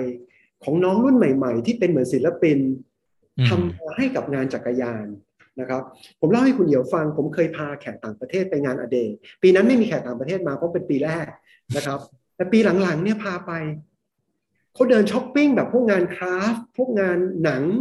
งานแบบมีความสุขมาก คือเขาสนุกมากเลย ผมก็ว่าตรงนี้เนี่ยเป็นโอกาสหนึ่งและเป็นเวทีหนึ่งนะครับ ที่จะทำให้ถ้าถามดูว่าเรามีโอกาสที่จะทำอะไหล่จักรยานเนี่ยออกไปเติบโตได้ไหมพอดีคุณเอี่ยวพูดมาตรงเนี้ย ผมว่าเราต้องไปทางด้านงานคราฟต์ครับคุณเอี่ยวอืมน่าสนใจมากๆเลยนะครับอืม แล้วต่างประเทศเดินมาจับปุ๊บเนี่ยผมจำได้เลยผมพาเพื่อนฮ่องกงไปเดินปุ๊บเขาจับเสร็จปุ๊บเขายกโทรศัพท์ต่อหาเพื่อนกลุ่มขี่จักรยานที่ฮ่องกงเอาอีกกี่ชิ้นเอาอีกกี่ชิ้นหยิบแล้วก็เปิดกล้องถ่ายให้ดูแล้วหยิบหยิบหยิบหยิบหยิบไปแต่งรถจักรยานตัวเองอะครับนะฮะซื้อซื้อไปสำเพ็งเลย ไม่ไม่ถูกนะข้าวเหนียวราคาไม่ถูก แต่หาที่ไหนไม่ได้นะครับคุณภาพดีจริง ๆ ครับ นะอืมซึ่งหลังๆหลังจากนั้นก็ต้องยอมรับว่าเออพอหลังจากงานผ่านไป ก็คงมีการทำก๊อปออกมา แล้วก็ทำถูกลง แต่ว่าคุณภาพก็ต่างกันนะครับอืมเพราะนี่เป็นเหตุผลหนึ่งที่ผมคิดว่าทำให้ผมตอบรับเร็วมากๆ แล้วก็หลังจากได้ไปร่วมงานนะครับ รู้สึกถึงทีมงาน a day ผมไม่ได้รู้สึกเหมือน magazine ที่มาแต่ก่อนเหมือน magazineมาขาย magazine ผมขาย ad ผมนะคือทีมงานของ a day เขามี ความรักจักรยานอยู่ในตัว เวลาคุยกันเราคุยเป็นอีกภาษาหนึ่งนะครับอืมนะครับครับ แล้วก็ได้มีโอกาสร่วมงานกันมาตลอด ซึ่งมีความสุขมาก ๆ ทุกปีครับคุณเหนียวขอบคุณมากครับ ผมอยากอยากชวนถามจักรยานที่อยู่หลังคุณปีเตอร์นิดนึงฮะ คือ ผมรู้สึกว่ามันมันมันเป็นหนึ่งในลูกบ้าของ InterBike มาก ๆ กับการเอาจักรยานที่ custom มาก ๆ มาขายในไทย ซึ่งก็คือ Cherubim อะฮะอยากดูครับเส้นทางมานิดนึงว่า ทำไมถึงเกิดขึ้นได้ดีลนี้มันมันมันมาได้ยังไงครับ Cherubim เนี่ย จริง ๆ ต้องบอกว่าเขามาดังมาก ๆ เนี่ยนะครับนะในยุคของมิสเตอร์ Konnoอืมเพราะว่าเขาจักรยานเขาได้รางวัลเยอะมากในงาน North American Handmade Bicycle อืมเป็นจักรยานเอเชีย น่าจะน้อยมากอะครับ ที่ได้รับการยกย่องแบบนั้น นะครับ แม้กระทั่งเพื่อนชาวญี่ปุ่นนะครับขำมาก ๆ เลยอะคุณคุณเหียวเขาบอกว่าเขาเคยมีจักรยานเครูบิมไม่น่าขายไปเลยเนี่ยเขาบอกนะเขาบอกว่าขายไปอะได้ตังค์มานิดเดียว ถ้าเก็บไว้ตอนนี้คงจะได้หลายแสนละเพราะหลังจากเนี่ยมิสเตอร์ Konno ได้รางวัลมานะครับ แต่จริง ๆ ไม่ใช่เพียงแค่รางวัลหรอกครับ ผมคิดว่ารางวัลเนี่ยเป็นตัวที่สื่อสารสิ่งของเขา จักรยานของเขาออกไปสู่สายตาคน ในวงกว้างขึ้น แต่จริง ๆ คนญี่ปุ่นเนี่ยรู้จักจักรยานของเอ่อตระกูลของเครูบิมมานานแล้วอืมนะฮะเขาอ่ามีคุณอา คุณพ่อที่ร่วมหุ้นกันทำจักรยานในหลาย ๆ แบรนด์ จักรยานมีทรีแรนโชนะครับอืมแล้วก็จะมียี่ห้อหนึ่งเป็นภาษาญี่ปุ่นผมจำไม่ค่อยได้นะครับ จักรยานทุกคนเนี่ยมีเอกลักษณ์ชัดเจนนะครับ แล้ว ตัวของคุณพ่อเนี่ยแล้วก็ตัวของมิสเตอร์คอนโนเนี่ยเป็นนักสะสมอะไหล่จักรยานนะครับเขามีชิ้นส่วนของ Colnago เขามี drop out ของ Colnago อืมมี bottom bracket หรือมี fork crown ของ Colnago ที่พ่อเขาเก็บไว้20ชิ้น30ชิ้น คือแบบว่าผมอยากเห็นกลุ่มของเขามากเลย ซึ่งซึ่งพอผมฟังลงไปเสร็จผมว่าโอ้โห นี่แหละคือสิ่งที่เราอยากทำอยากได้นะแล้วตอนที่ได้เอเย่นเครูบิมมาบอกคุณเอี่ยวว่า เป็นอะไรที่ก็จริง ๆก็มีโชคดีที่เราได้ทำฟูจิ ต้องบอกว่าเพราะเราทำฟูจิเราถึงได้ทำเครูบิมอืมเครูบิมไม่ได้อยากได้ตังค์เครูบิมไม่ได้อยากได้คนขายของเยอะๆ ขายเก่งนะเพราะว่าเขาผลิตได้วันละหนึ่งคันเท่านั้นอืม วันที่เราไปคุยกับเขา หรือรู้รู้เรื่องราวของเขาเนี่ยจักรยานเขาเนี่ยสั่งทีหนึ่งต้องรอแปดเดือน ซึ่งเป็นอะไรที่ suffer มาก ก็เท่ากับว่าเขามีคิวล่วงหน้า 240 คันละอืมถูกไหมฮะนะเออแต่มนุษย์เราก็เป็นอย่างนี้เนาะอะไรยิ่งรู้สึกลำบากก็ยิ่งอยากได้ใช่ไหมนะครับ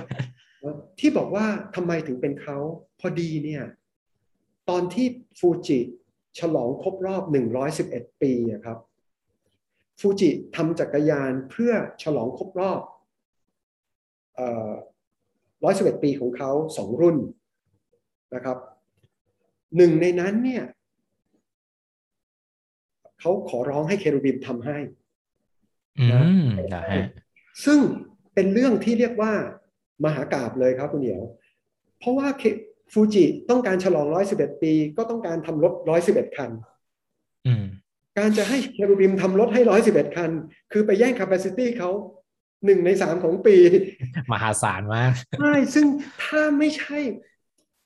เหมือนเหมือนคุณยิบคุณเหียวเหมือนเหมือนเราเคยได้ยินนะครับ อย่างเช่นว่า เราอยากไปกินอาหารร้านนี้ที่ประเทศญี่ปุ่น foreigner เขาไม่รับ ต้องให้คนญี่ปุ่นจองให้ แล้วต้องรอไปอีกครึ่งปีนะหรือว่า ต้องให้คนที่สนิทกับเจ้าของคนนี้จองให้นะผมก็ถือว่าโชคดีมาก ๆนะครับ ที่ทางตอนนั้นประธานของทางฟูจิช่วยลิงก์เรื่องนี้ให้อืมเลยทำให้เราได้สามารถไปคุยกับมิสเตอร์คอนโนแล้วก็จำได้เลยประมาณสักแปดเก้าปีที่แล้วครับเอ่อเราตอนนั้นฝนตกหนักมากที่ญี่ปุ่น เราก็ต้องลุยไปลุยฝนลุยไปเพื่อไปคุยกับมิสเตอร์คอนโน โดยที่มีทางเอ่อบริษัทฟูจิที่ญี่ปุ่นเนี่ยมาช่วยเราด้วยนะครับอืมแล้วก็ความสัมพันธ์นั้นก็เกิดขึ้น แต่ต้องบอกว่าเกิดขึ้นได้เนี่ย แต่ต้องบอกคุณเอียวว่า มันก็ไม่ได้ราบรื่นอืมเพราะว่าพอเกิดออเดอร์เกิดขึ้นเอ่อสิ่งที่เป็น custom จริง ๆคำว่า custom เนี่ย ในประเทศเราเนี่ย เราบอกว่า custom อย่างเช่นพ่นสีให้ตามที่เราอยากได้ ติดสติ๊กเกอร์ให้ที่เราอยากได้ ใส่อะไหล่ให้ที่เราอยากได้ แต่ของ Cherubim มัน custom ลึกไปกว่านั้น ซึ่งต้องได้คุยกับลูกค้าสื่อสารแล้วลูกค้าถึงเข้าใจ แต่บางครั้งก็ต้องยอมรับว่ายาก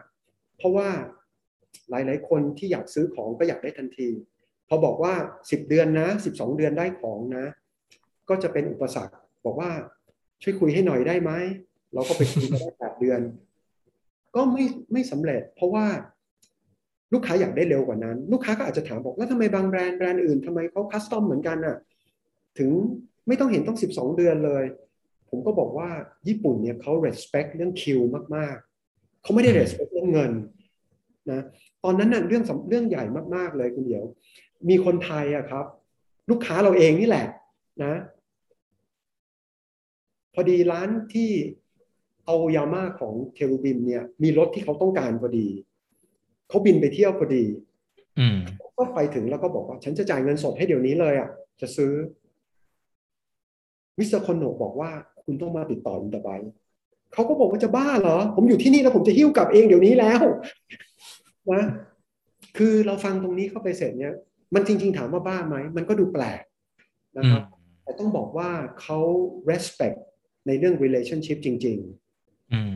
แต่ถ้าเรามองกลับอีกด้านหนึ่งผมก็แชร์ให้ฟังสำหรับลูกค้า ก็อาจจะมีอีกมุมหนึ่งก็คือว่า เออว่ะแบรนด์นี้เจ๋งจริงอืมนะๆถ้าเราซื้อของของคุณรับรองราคาในอนาคตไม่ตกแน่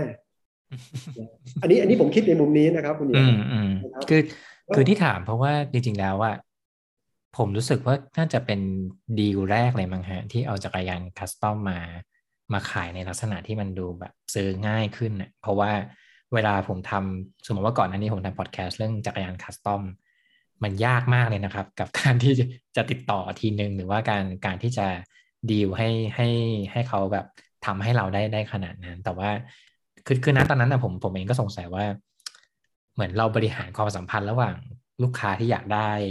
เร็วกว่านั้นกับเคโลบีมที่ต้องการแบบคราฟทุกชิ้นยังไงอะฮะสมัยนั้นเนี่ยคุณเหนียวก็คือเราก็มีน้องๆหลายคนที่ช่วย ในเรื่องการดูแลลูกค้า แต่สุดท้ายเนี่ยงานรับของ Cherubim เนี่ยส่วนใหญ่ผมก็จะได้ได้คุยกับลูกค้าเองนะครับตัวก่อนอื่นต้องเล่าให้คุณเหนียวฟังว่า จริง ๆ แล้วเนี่ยเราทำเพราะเราความรักจริง ๆ นะ ไม่ได้ไม่ได้ไม่ได้ทำเพราะว่า เกิดกำไรอะไรเลย ตอนที่ตกลงทำ Cherubim เนี่ยแต่ผมก็ต้องขอบคุณทีมงานในบริษัทด้วยที่ยอมให้ผม ไปซื้อเครื่องวัด เขาเรียกว่า measurement body measurement ของแคนาดามานะครับอืมยี่ห้อโจโตกาแตงนะตอนนั้นเป็นเครื่องแรกๆอะครับ ที่ซื้อเข้ามาในเมืองไทย ก็ทั้งใหม่ ทั้งเครื่องใหม่ทั้งโน้ตฮาวที่ต้องเรียนรู้นะครับ ก็ต้องขอบคุณน้องๆที่ยอมในความบ้าของผมที่ให้ไปซื้อเข้ามานะครับ แล้วก็เราก็ต้องทำในเรื่องเกี่ยวกับ body measurement ตรงนี้ ที่พูดถึง custom มาคุณเดียว ลักษณะของมิสเตอร์คอนโนครับในรถหนึ่งคันนะครับ สมมุติบอกว่าเราใช้ท่อ chromo นะครับเบอร์อะไรนะมิสเตอร์คอนโนเขาคำนึงถึงคนนี้เป็นผู้หญิงผู้ชาย สไตล์การขี่เป็นยังไงนะครับ ในท่อแต่ละท่อเนี่ยจะมีการรูดข้างในคือทำ butted tube นะครับเขาเปลี่ยนเกรดของท่อและ butted ท่อต่างกันตาม measurement ของคนด้วย ซึ่งผมไม่แน่ใจว่าแบรนด์อื่น ๆทำถึงขนาดนั้นไหมนะครับ ตรงเนี้ยหลาย ๆ ครั้งผมต้องคุยกับลูกค้าให้ฟังเองว่า custom ของคุณคือ custom จริง ๆ นะอืม custom ลงไปถึงเกรดของท่อแป๊บนะรวมถึงวิธี butted tube ด้วย แต่ลึก ๆ ลงไปจริง ๆ นะครับ งาน custom ผมคิดว่าถึงเวลาหนึ่งของประเทศไทยมันก็จะเปิดกว้างขึ้นนะคุณเดียวอืมถึงจุดหนึ่งตอนมันจะต้องมาทุกคนจะเริ่มเข้าใจมากขึ้น เพราะที่ผ่านมาถึงเราอธิบายยังไงเนี่ย ก็จะมีลูกค้า ครึ่งหนึ่งไม่เข้าใจครับคุณเดียวแล้วแล้วแล้วคนที่ไม่เข้าใจนี่เราต้องคุยกับเขายังไงอะคือพอผมอธิบายเสร็จเนี่ย คนที่ไม่เข้าใจเนี่ย มันอยู่ที่พื้นฐานตรงนี้ครับคุณเหนียวก็คือว่าเขาก็บอกว่า สมมติแบรนด์ A แบรนด์ B ก็จากญี่ปุ่นน่ะก็เป็นคัสตอมเฮาส์เหมือนกันนะทำไมเขาทำได้ล่ะ เราก็บอกเขาว่า อืม จริง ๆ วันนี้ที่ซื้อจักรยานเนี่ย ให้มองเป็นสองอย่าง ถ้าซื้อถึงขั้นซื้อระดับเครูบิมแล้วเนี่ย ผมอยากให้มันมองว่ามันเป็นงานอาร์ตซื้อของที่เป็นงานศิลปะเพื่อสะสมนะครับ เพราะว่า ผมยกตัวอย่างคุณเดียวนิดนึงคืออย่างที่คุณเดียวบอกจักรยานข้างหลังเนี่ยจริง ๆ ผมมีจักรยานของเครูบิมอยู่สองคันนะครับนะครับเอ่อคันหนึ่งเนี่ยเป็นรถไบค์คลาสสิกอืมเดี๋ยวมุนจอให้คุณเดียวดูนะครับอันเนี้ยจริง ๆ มี 25 คันในโลกนะครับอืมผมไปทราบเนี่ย จากทางเครูบิมตอนนั้นเนี่ยว่า เขาทำคันนี้ ผมก็ไปตามขอซื้อ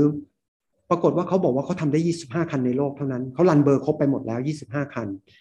อะไหล่ในนี้เป็นอะไหล่ที่พ่อเขาตัว drop out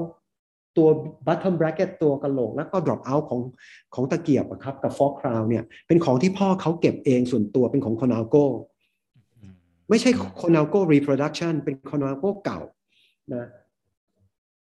ด้วยความตื้อก็พยายามตื้อบริษัทญี่ปุ่นไปขอร้อง เพราะเดาว่าเขาคงมีเก็บอีกนะคงแน่นอนนะ คงไม่ยอมผลิตออกมายี่ห้าอันแล้วแล้วไม่ยอมันมต้องขายมีแล้มัวนต้องมีแล้วไม่เก็บไว้ใช้เองเลยนะอ่าแล้วก็พอไปตื้อเสร็จปรากฏว่าได้ แต่เขาบอกว่าเขาทำได้ยี่ห้าคันทำยังไงอะ ผมบอกเอางี้ก็แล้วกัน คุณตีเลขศูนย์ศูนย์ให้ผมก็แล้วกัน เหมือนคุณไม่ได้ผลิต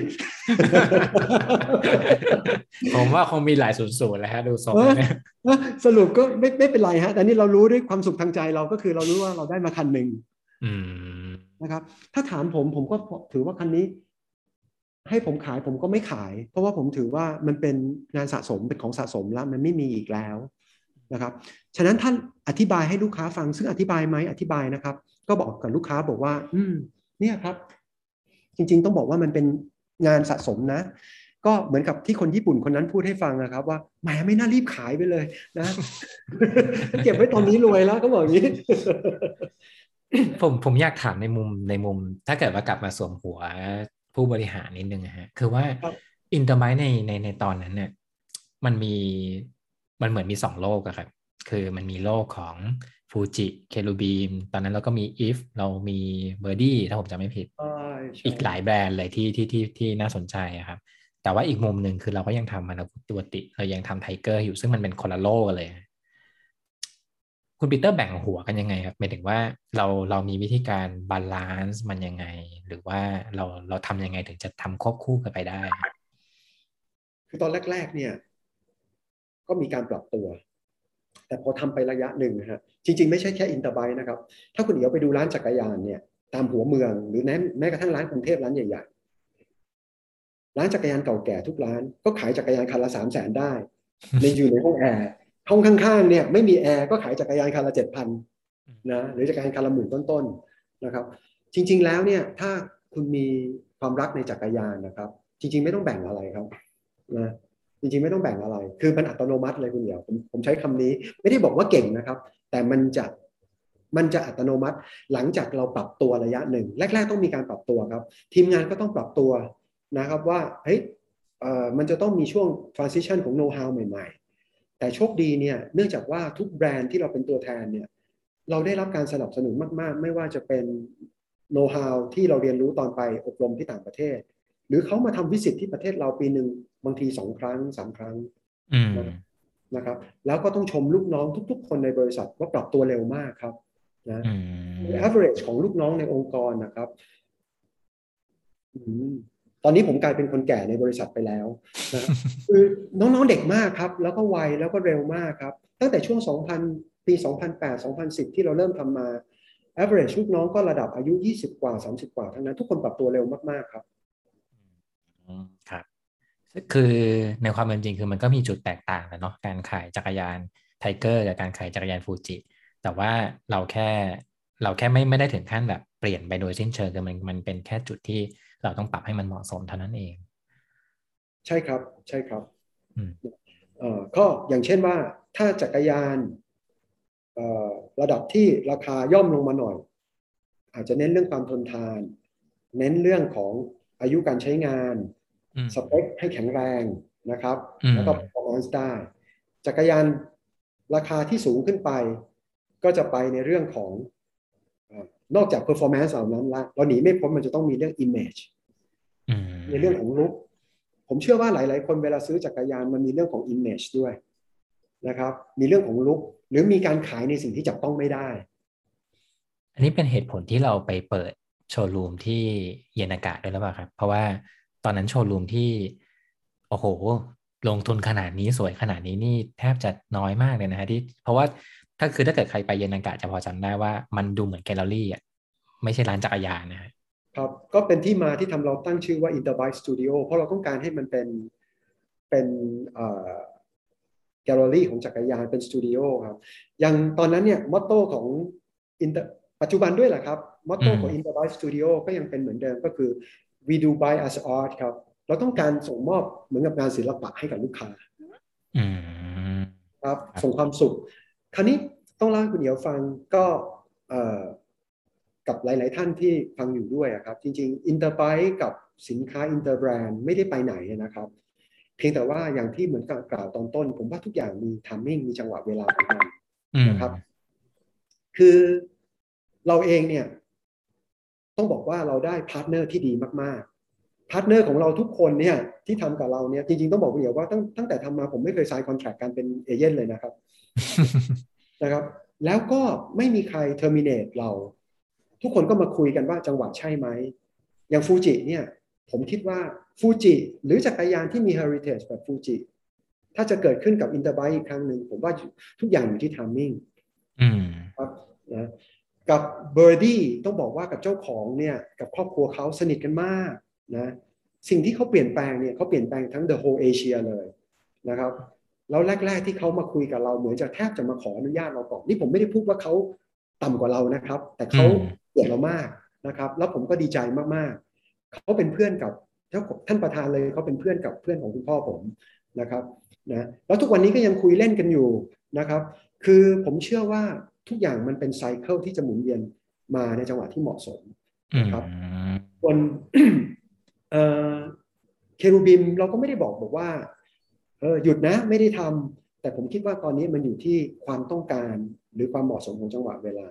แต่ก็ต้องขอบอกลูกค้า Interbikeทุก ๆ คนนะครับนะก็คือยังติดต่อมาได้ตลอดนะครับนะทาง Facebook หรือทางเบอร์โทรของเรา หรือทางเว็บไซต์นะครับ เราดูแลให้หมดครับ นะครับ ถ้าเป็น part ที่เราไม่ได้ spare ไว้ อันนี้เป็นการโฆษณาหรือเปล่าเนี่ยขอโทษด้วยนะครับคุณเดียวคือจริง ๆ ไม่ไม่อยากจะใช้เป็นในเชิงโฆษณานะครับ แต่อยากจะบอกว่าเอ่อถ้ามีปัญหาใด ๆ เรายังดูแลกันอยู่ เพราะทุกคนคือคนที่รักจักรยานนะครับ อืมครับ อันนี้อาจจะอาจจะขยายจากจากคุณปีเตอร์เนาะว่าว่าเกิดอะไรขึ้นบ้างอะก็คือว่าจริงๆแล้วมันมันมันก็เป็นช่วงการเปลี่ยนแปลงของ วงการจักรยานไทยด้วยวงการจักรยานโลกด้วยครับช่วงประมาณปี2010 16ลงมานะครับถ้าผมจำไม่ผิดเนาะอย่างครับฟูจิก็เหมือนเหมือนจะมีปัญหาในเรื่องเรื่องเรื่ององค์กรต่างเขามีปัญหาของบริษัทแม่ที่อเมริกาๆอืมคือเขาไป takeบริษัท Performance ของบริษัท Performance คือเป็นบริษัทที่มี network การขายจักรยานร้าน dealer ใหญ่มากของประเทศอเมริกาหลายร้อย shop คือการก้าวคือการก้าวผิดเนี่ย เราไม่ได้บอกว่า เอ้ยเพราะหรือไปบอกว่าคุณทำอะไรผิด มันการทำผิดหรือทำถูกมันเกิดขึ้นตลอดเวลาอยู่แล้วแต่การตัดสินใจครั้งนี้เนี่ย มันฉุดบริษัทแม่ให้มีปัญหาในเรื่องการเงินอืมจริง ๆ ต้องบอกว่าบริษัทฟูจิเองเนี่ย ที่เป็นผู้ถือหุ้น ต้องบอกว่าคนไต้หวันก็เป็นบริษัทไต้หวันก็ถือหุ้นใหญ่ในฟูจิเหมือนกันอืมตัวบริษัทไต้หวันเองเนี่ย แข็งแกร่งมากๆ เขามีกิจการเยอะมากนะครับ อันนี้เขาไม่เป็นอะไร แต่ตัวบริษัทแม่เนี่ยก็คือพอเกิดการเปลี่ยนแปลงแบบนี้ปุ๊บช่วงเปลี่ยนถ่ายทุกบริษัทก็เหมือนกันนะมันก็จะต้องเกิดการ merge เกิดการขาย asset ฉะนั้นการโฟกัสเรื่อง product เนี่ยเราเป็นที่เข้าใจได้ว่ามันจะนิ่งๆนะครับหรือการกิจกรรมทางการตลาดทุกอย่างก็จะนิ่งๆเออเรามีการคุยกันทุกๆปีนะครับว่าปีนี้อยากสั่งฟูจิอะไร ทางเราก็มองดูแล้วเราก็บอกกับเขาไปตรงๆบอกว่า ถ้าผมเข้าใจคุณนะครับ แล้วก็คิดว่าคุณทำในสิ่งที่ถูกต้องอยู่ แต่ถ้าเกิดหลาย ๆ อย่างมันมีความชัดเจนขึ้นนะครับ ทางด้านการตลาดหรือทางด้าน Product นั้นเราก็มีความพร้อมนะครับอืมนะฮะครับเอ่อมันอาจจะเป็นคำตอบของของหลาย ๆคำถามของคนที่ขี่ฟูจิอยู่แล้วถามกับโซเชียลมีเดียว่า เอ๊ะฟูจิรุ่นใหม่ๆ ก็มีนี่นาทำไมอินเตอร์ไบถึงไม่เอาเข้ามา หรือมันเกิดอะไรขึ้นระหว่างทาง หลายคนอาจจะอาจจะไม่รู้ว่าเออมันมีการมันมีการเปลี่ยนแปลงในในองค์กรเยอะพอสมควรอืมครับผมก็เอ่อขอบคุณมากคุณเอียวที่ให้โอกาสเราได้เล่ากับฟูจิแฟนคลับทุกๆคน ผมก็อืมเป็นหนึ่งในเอ่อ follower ของฟูจินะ Thailand Fan Club เอ่อของของฟูจิ Thailand Fan นะครับ ที่อยู่ใน Facebook นะครับ แล้วก็ active ตลอดเวลาเข้าไปคุยเข้าไปดู ก็อยากจะบอกทุกๆ คนครับว่าจักรยานฟูจิเป็นจักรยานที่ดีนะครับไม่ว่าใครจะเป็นตัวแทนนะนะครับ ผมว่าฟูจิเป็นจักรยานที่ดีอืมแล้วก็เอ่อถ้าอะไรที่ทาง Interbike ยังดูแลให้ได้นะครับนะเราก็อยากดูแลครับ เพราะเป็นคนที่รักจักรยานทุกๆคนครับ ตอนนี้สถานะของ Interbike เนี่ย เป็นยังไงบ้างครับในในในเชิงภาพรวมอย่างเช่นเมื่อก่อนเราดูแลหลายหลายแบรนด์ ตอนนี้เราดูแลอยู่อย่างไรและแค่ไหนครับ แล้ว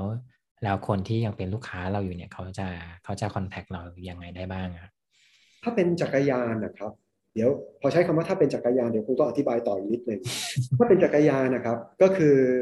เราตอนนี้แบรนด์หลัก ๆ ที่เราดูครับ ก็จะเป็นแบรนด์ Tiger กับแบรนด์ Maximus แล้วก็จะมีแบรนด์ Hero อีกแบรนด์หนึ่งที่เราทำออนไลน์นะฮะ อันนี้เวธุรกิจของเราเนี่ยต้องบอกว่ามันก็ต้องตามกระแสนะครับ หรือตามพฤติกรรมผู้บริโภค ช่วง 5 ปีให้หลังเนี่ยโลกเปลี่ยนไปเยอะ ผู้คนเนี่ยเปลี่ยนไปคุยกันทางออนไลน์เยอะขึ้น สั่งซื้อกันทางออนไลน์นะครับ เราก็ขยายช่องทางการจัดการเนี่ยการขายไปอยู่ทางออนไลน์เยอะมาก ถ้าถามบอกว่าในช่องทางการติดต่อทางจักรยานจะติดต่อยังไง ก็ผมว่าที่ i n t e r b y Thailand Facebook ของ i n t e r b y Thailand คุยได้ตลอดนะครับ แล้วถ้าจะเป็นเฉพาะเจาะจงลงไปก็จะมี Facebook ของ Tiger กับ Maximus สามารถคุยได้นะครับ ไม่ได้ไปไหนดูแลทุกคนเหมือนเดิมนะครับนะส่วนถ้าโควิดหายเมื่อไหร่นะครับ จะดีใจมาก ๆ เลย ถ้าได้ออก bike trip อีกครั้งหนึ่งนะครับ และได้เจอเพื่อนๆนะครับ คิดถึงมิตรภาพเก่าๆนะครับส่วนที่เมื่อกี้บอกว่า แล้วถ้าไม่ใช่จักรยานล่ะ คือจริง ๆ แล้วในช่วงโควิดที่ผ่านมาครับ และก่อนหน้านั้นประมาณปีสองปีก่อนจะเกิดโควิดอีก Interbike เนี่ยมองตัวเองว่า โลกเปลี่ยนไปยังไง แล้วเรามองตัวเองว่าเราเป็น bike เฉยๆหรือเปล่านะครับ เราก็บอกว่าจริง ๆ bike เนี่ยมันทำเพื่อความสุข เกิดขึ้นเพราะให้เกิดความสุข เกิดขึ้นเพื่อสุขภาพที่ดี อย่างนั้นเราขยายร่มของเราดีกว่า อืมฉะนั้นกลุ่มอินเตอร์เนี่ย ก็จะกลายเป็นมีร่มใหม่เพิ่มขึ้นมาเป็น Intercare อืมทำอะไรบ้างครับผลิตภัณฑ์ที่ดูแลสุขภาพ แต่ก็หนีไม่พ้นอะไรที่เป็นวงล้ออยู่ดีอะครับนะเราก็เริ่มจากเราทำวิวแชร์ซึ่งตลาดตอบรับดีมาก ๆ เลยนะครับ โดยเฉพาะช่วงหลัง ๆ ประเทศเราก้าวขึ้นสู่เข้าสู่ age people ละนะครับ คือ เราไม่ได้มองจากการที่อยากทำวิวแชร์ เพราะว่าเราต้องการขายวิวแชร์นะครับ แต่เรากำลังบอกบอกว่า เราอยากทำให้ age people มีคุณภาพชีวิตที่ดีอืมฉะนั้นเนี่ยเราจะมีสินค้าหรือมีบริการต่างๆ ตามออกมาเยอะเลยอะครับนะครับ แล้วในส่วนของจักรยานเอง เราก็กลับมามองว่า เราไม่ได้มองจักรยานว่า มันคือจักรยานเฉยๆ เรากำลังจะขยายมันไปในเรื่องของสิ่งที่ทำให้เกิดความสัมพันธ์ที่ดีในครอบครัวนะโดยเฉพาะในยุคของโควิดที่ผ่านมาเนี่ยจริง ๆ จักรยานขายดีมากๆเลยคุณเดียว ปีที่แล้วตอนเริ่มต้นขายดีมากๆ หลังจากที่เริ่มต้องปิดเมืองอืมนะแต่จักรยานก็ไปขี่ไกลไม่ได้ ก็จะเป็นอุปกรณ์สันทนาการในหมู่บ้าน เราได้เห็นผู้ใหญ่มาขี่จักรยานมากขึ้น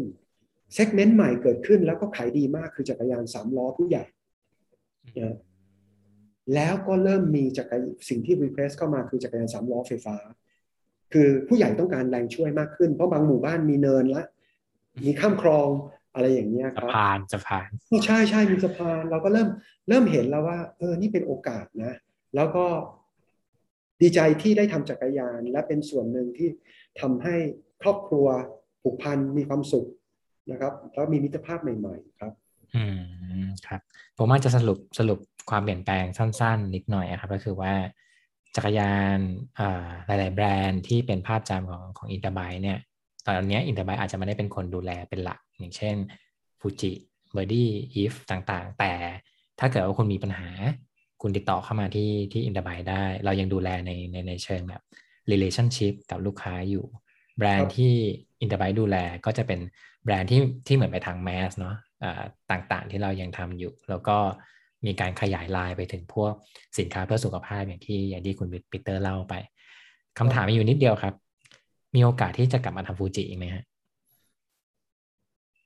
ต้องตอบว่ามี อืมต้องตอบว่ามีเหตุผลเพราะอะไรครับหนึ่งมันเป็นแบรนด์ที่เรารักอืมนะครับนะแล้วถ้าจังหวะเวลานั้นมันใช่อะครับ เช่น จังหวะที่เขาอยากหาตัวแทน แล้วเขาก็ไม่มีตัวแทน แล้วจังหวะนั้นเรามีความพร้อม ผมว่ามันโอกาสเกิดขึ้นได้ แต่ถ้ามีคนอื่นทำอยู่นะครับหมายถึงคนอื่นในประเทศไทยอยากเป็นตัวแทน คือผมก็พร้อมที่จะช่วยให้ transition มัน smooth ครับ อืมครับนะครับ ก็คือแบบว่า โอ้แชร์ประสบการณ์อะไรได้เลย ก็คิดว่าที่สุดแล้วก็เป็นพักพวกกันหมดนะครับ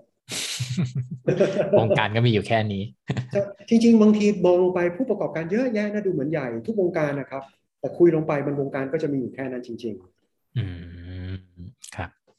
น่าจะเป็นคำถามท้ายๆแล้วครับ คุยกับคุณปีเตอร์มามาหลายด้านแล้ว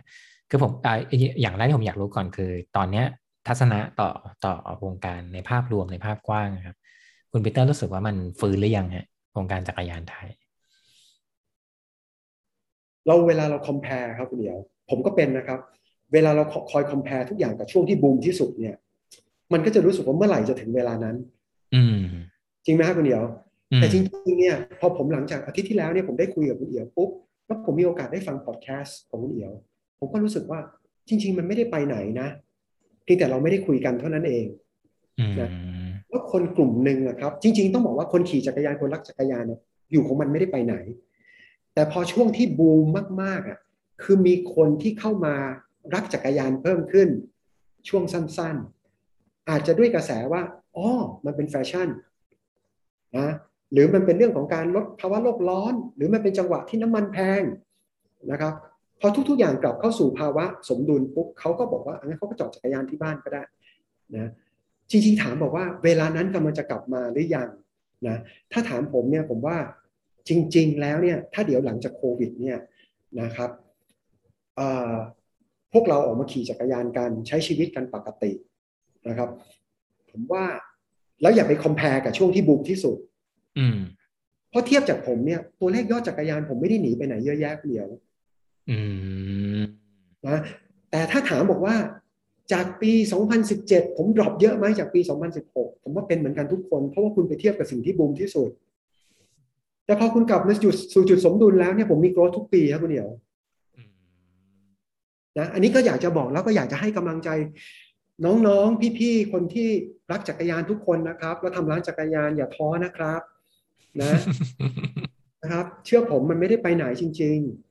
ๆครับนะอย่าเพียงแต่ว่าอย่าไปยึดติดกับตอนที่เราขายดีที่สุดเท่านั้นเอง ก็จริงนะครับ คือเหมือนเหมือนทุกอย่างมันเป็นวัฏจักรอะนะวันหนึ่งมันขึ้นวันหนึ่งมันลง วันหนึ่งก็กลับมาใช่อยู่ในอยู่ในระดับที่ที่ที่มันเหมาะสมแล้วกัน ถ้าถ้าเกิดพูดจริงๆเราเราต้องบอกว่า ผมก็บอกกับน้องๆกับบอกกับเพื่อนๆที่ทำธุรกิจอื่นๆผมบอกว่า เราโชคดีมากๆเลยนะ คือ พอช่วงมีโควิด -19 สองปีที่ผ่านมา โลกของโซเชียลดิส t ทนซิ่งมันมา ทุกคนต้องมาขี่จักรยานกัน จริงๆต้องบอกว่าพวกเราโชคดีมาก ๆเลยนะ ฉะนั้นเราต้องบอกว่า เราต้องอย่าท้อนะ คนอื่นเขาสิ้นหวังกว่าเราเยอะจริงๆนะอืมอืมครับ สุดท้ายแล้วครับ อยากอยากรู้ว่า คือถ้าเกิดเทียบกับชีวิตคนคนหนึ่งครับ คุณปีเตอร์น่าจะมีจักรยานมากกว่าค่อนชีวิตแล้วแหละคือตั้งแต่เกิดเลยเผลอๆยังไม่เกิดเลยซ้ำก็อยู่อยู่ในบ้านเรามาตั้งนานแล้ว มันให้อะไรกับเราบ้างนะครับ หรือว่าหรือว่าเราคิดยังไงกับมันบ้างในวันนี้ครับ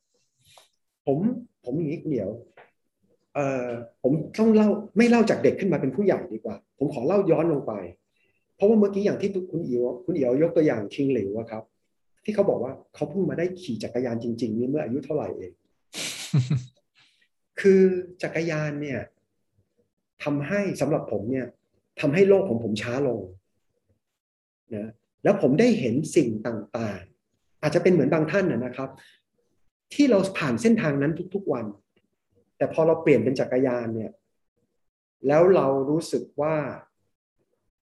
สิ่งที่เราผ่านมันทุกวันแล้วเราไม่ให้ความสำคัญ เราเห็นมันนะชีวิตเรามีคุณค่ามากขึ้น จักรยานให้อะไรเราอีก ให้ความหวาดเสียวในชีวิตนะตั้งแต่ พอผมไปขี่ทริปเนี่ยคุณเดียว ผมจำได้เลยมีอยู่สองครั้ง มันมีทั้ง night trip กับ day trip เกิดมาในชีวิตไม่เคยคิดว่าต้องขี่จักรยานอยู่ในวงเวียน อนุสาวรีย์ชัยอย่างเงี้ยครับคุณเดียวว่าตอนที่มันจะเลี้ยวเข้ารูต่าง ๆ เนี่ย โอ้โหมันชีวิตมัน มันเหมือนกับผ่านมาได้แล้วมันมีความสุขก็แล้วกันนะแล้วก็อีกครั้งหนึ่งคือ ตอนปาดจากสยามสแควร์ ข้ามไปเพื่อเลี้ยวไปสะพานหัวช้าง ผมบอกว่า เฮ้ยทำมาได้ยังไงตรงนั้นนะแต่ก็ต้องบอกคุณเดียวนะครับว่าเราได้พบอะไรอีก เราได้พบมิตรภาพ จากคนไม่รู้จัก มิตรภาพจากคนรู้จักแบบเพิ่งรู้จักครั้งแรกในการขี่ทริปนี้ก็เซอร์ไพรส์นะแต่อีกมิตรภาพหนึ่งคือแบบเฮ้ยแท็กซี่หยุดข้างหลังอะกั้นทางให้เรากับสองแถว ให้เราปาดจากซ้ายไปขวาได้อะนะ จริงๆ ไม่ชนเราเราก็ดีใจแล้วนะเดี๋ยวเรื่องนี้มันเรื่องนี้มันดูธรรมดาแต่จริงๆแล้วมันมันพิเศษนะ ในในห่วงเวลานั้นนะโอ้ผมผมมีความรู้สึกว่าผมช็อกมากเลยนะครับราะว่าเราเราขี่จักรยานเนี่ยต้องต้องบอกงี้ครับ คนที่เคยไม่เคยขี่ทริปในกรุงเทพจะเข้าใจความรู้สึกว่าลงทริปครั้งแรกเป็นยังไงว่า มันเหมือนกับในหัวเนี่ยรูมันเยอะมากเลยไม่รู้จะโผล่ไปช่องไหนเสร็จแล้วก็มีเสียงการจราจรน่ะ แล้วมันมีความสับสนมากๆว่ามันจะไปทางไหนดี คือต้องมีผู้นำที่ดีเท่านั้นถึงจะเอาชีวิตรอดนะคุณเดียวนะนะแล้วก็ถ้าตอบในด้านอื่นอีกก็คือ มันจริง ๆ ต้องบอกว่าจักรยานมันคือชีวิตละมันคือมันคือความผูกพันแล้วมันคือความสุขนะครับเราเหมือนกับเป็นตัวแทนอันนึงว่าพอเวลาเราทำจักรยาน เราจะไฟแทนมันนะเราอยากทำจักรยานให้มันปลอดภัย เราอยากทำจักรยานให้มันแข็งแรงนะ แล้วเวลาลูกค้ามีคอมเพลนมา เราเทคซีเรียสกับมันมาก อันนี้ไม่ได้พูดอวยองค์กรนะครับกับตัวผมเอง แต่จากใจลึกๆเราจะซีเรียสกับมันมาก เพราะเรามีความรู้ไม่อยากให้มันเกิดอืมนะนะหลายๆเคสเล่าให้คุณเอียวฟังเลย อันนี้กล้าพูด มีหลายๆเคสผมไปขอโทษกับลูกค้าด้วยตัวเองนะคือเหตุการณ์เนี่ยเวลาไม่ว่าจะเกิดความผิดพลาด จากการปั่นจักรยาน จากคุณภาพตัวจักรยาน หรือเกิดจากการเซตอัพจักรยานเนี่ยมันเกิดขึ้นได้หมด ถ้าเราไปเห็นข้างกล่องของจักรยานฝรั่งเนี่ยเราจะเห็นชัดเจนเลย มันจะเขียนโปรเทคตัวมันเองไม่หมดนะครับนะครับ ซึ่งทุกอย่างมันก็ยังเกิดขึ้นได้ตลอดเวลา แต่บางครั้งเนี่ยมีบางเคสบางเคส เราไปขอโทษด้วยตัวเอง บางเคสเราให้ผู้ช่วยเราไปขอโทษถึงบ้านนะครับ ไม่ว่าเคสนั้นจะเป็นเคสเล็กหรือเคสใหญ่ครับนะคือ เราทำเท่าที่เราทำได้ดีที่สุดนะต้องบอกอย่างนั้น แต่ว่าอย่างที่บอกครับมันก็มีโอกาสเกิดได้อืมครับผมและนั่นก็น่าจะเป็นชีวิตของคุณปีเตอร์วิรุณสุพันธ์วัฒนาชัยนะครับ จากอินเด b ไบนะครับ วันนี้ก็ได้รู้เรื่องของอินเด b ไบหลาย ๆ เรื่องนะครับ ทั้งเรื่องอตั้งแต่ในอดีต อุตสาหกรรมจักรยานสมัยก่อนนะครับ รวมไปถึงตัวเส้นทางของการ นำเข้าจักรยานในในรูปแบบที่ไม่เหมือนใครนะครับ วันนี้ขอบคุณคุณปีเตอร์อีกครั้งหนึ่งครับที่มาแชร์หลาย ๆ เรื่องให้เราฟังวันนี้นะครับขอบคุณมากนะครับคุณปีเตอร์ครับ ขอบคุณทุกๆคนครับ ครับ แล้วพบกับ New White Day ตอนต่อไปได้ในอาทิตย์หน้านะครับ สวัสดีครับ New Bike Day Podcast เรื่องดี ๆ จากโลกจักรยาน โดยเอี่ยวศิวภาคเจียนวนาลี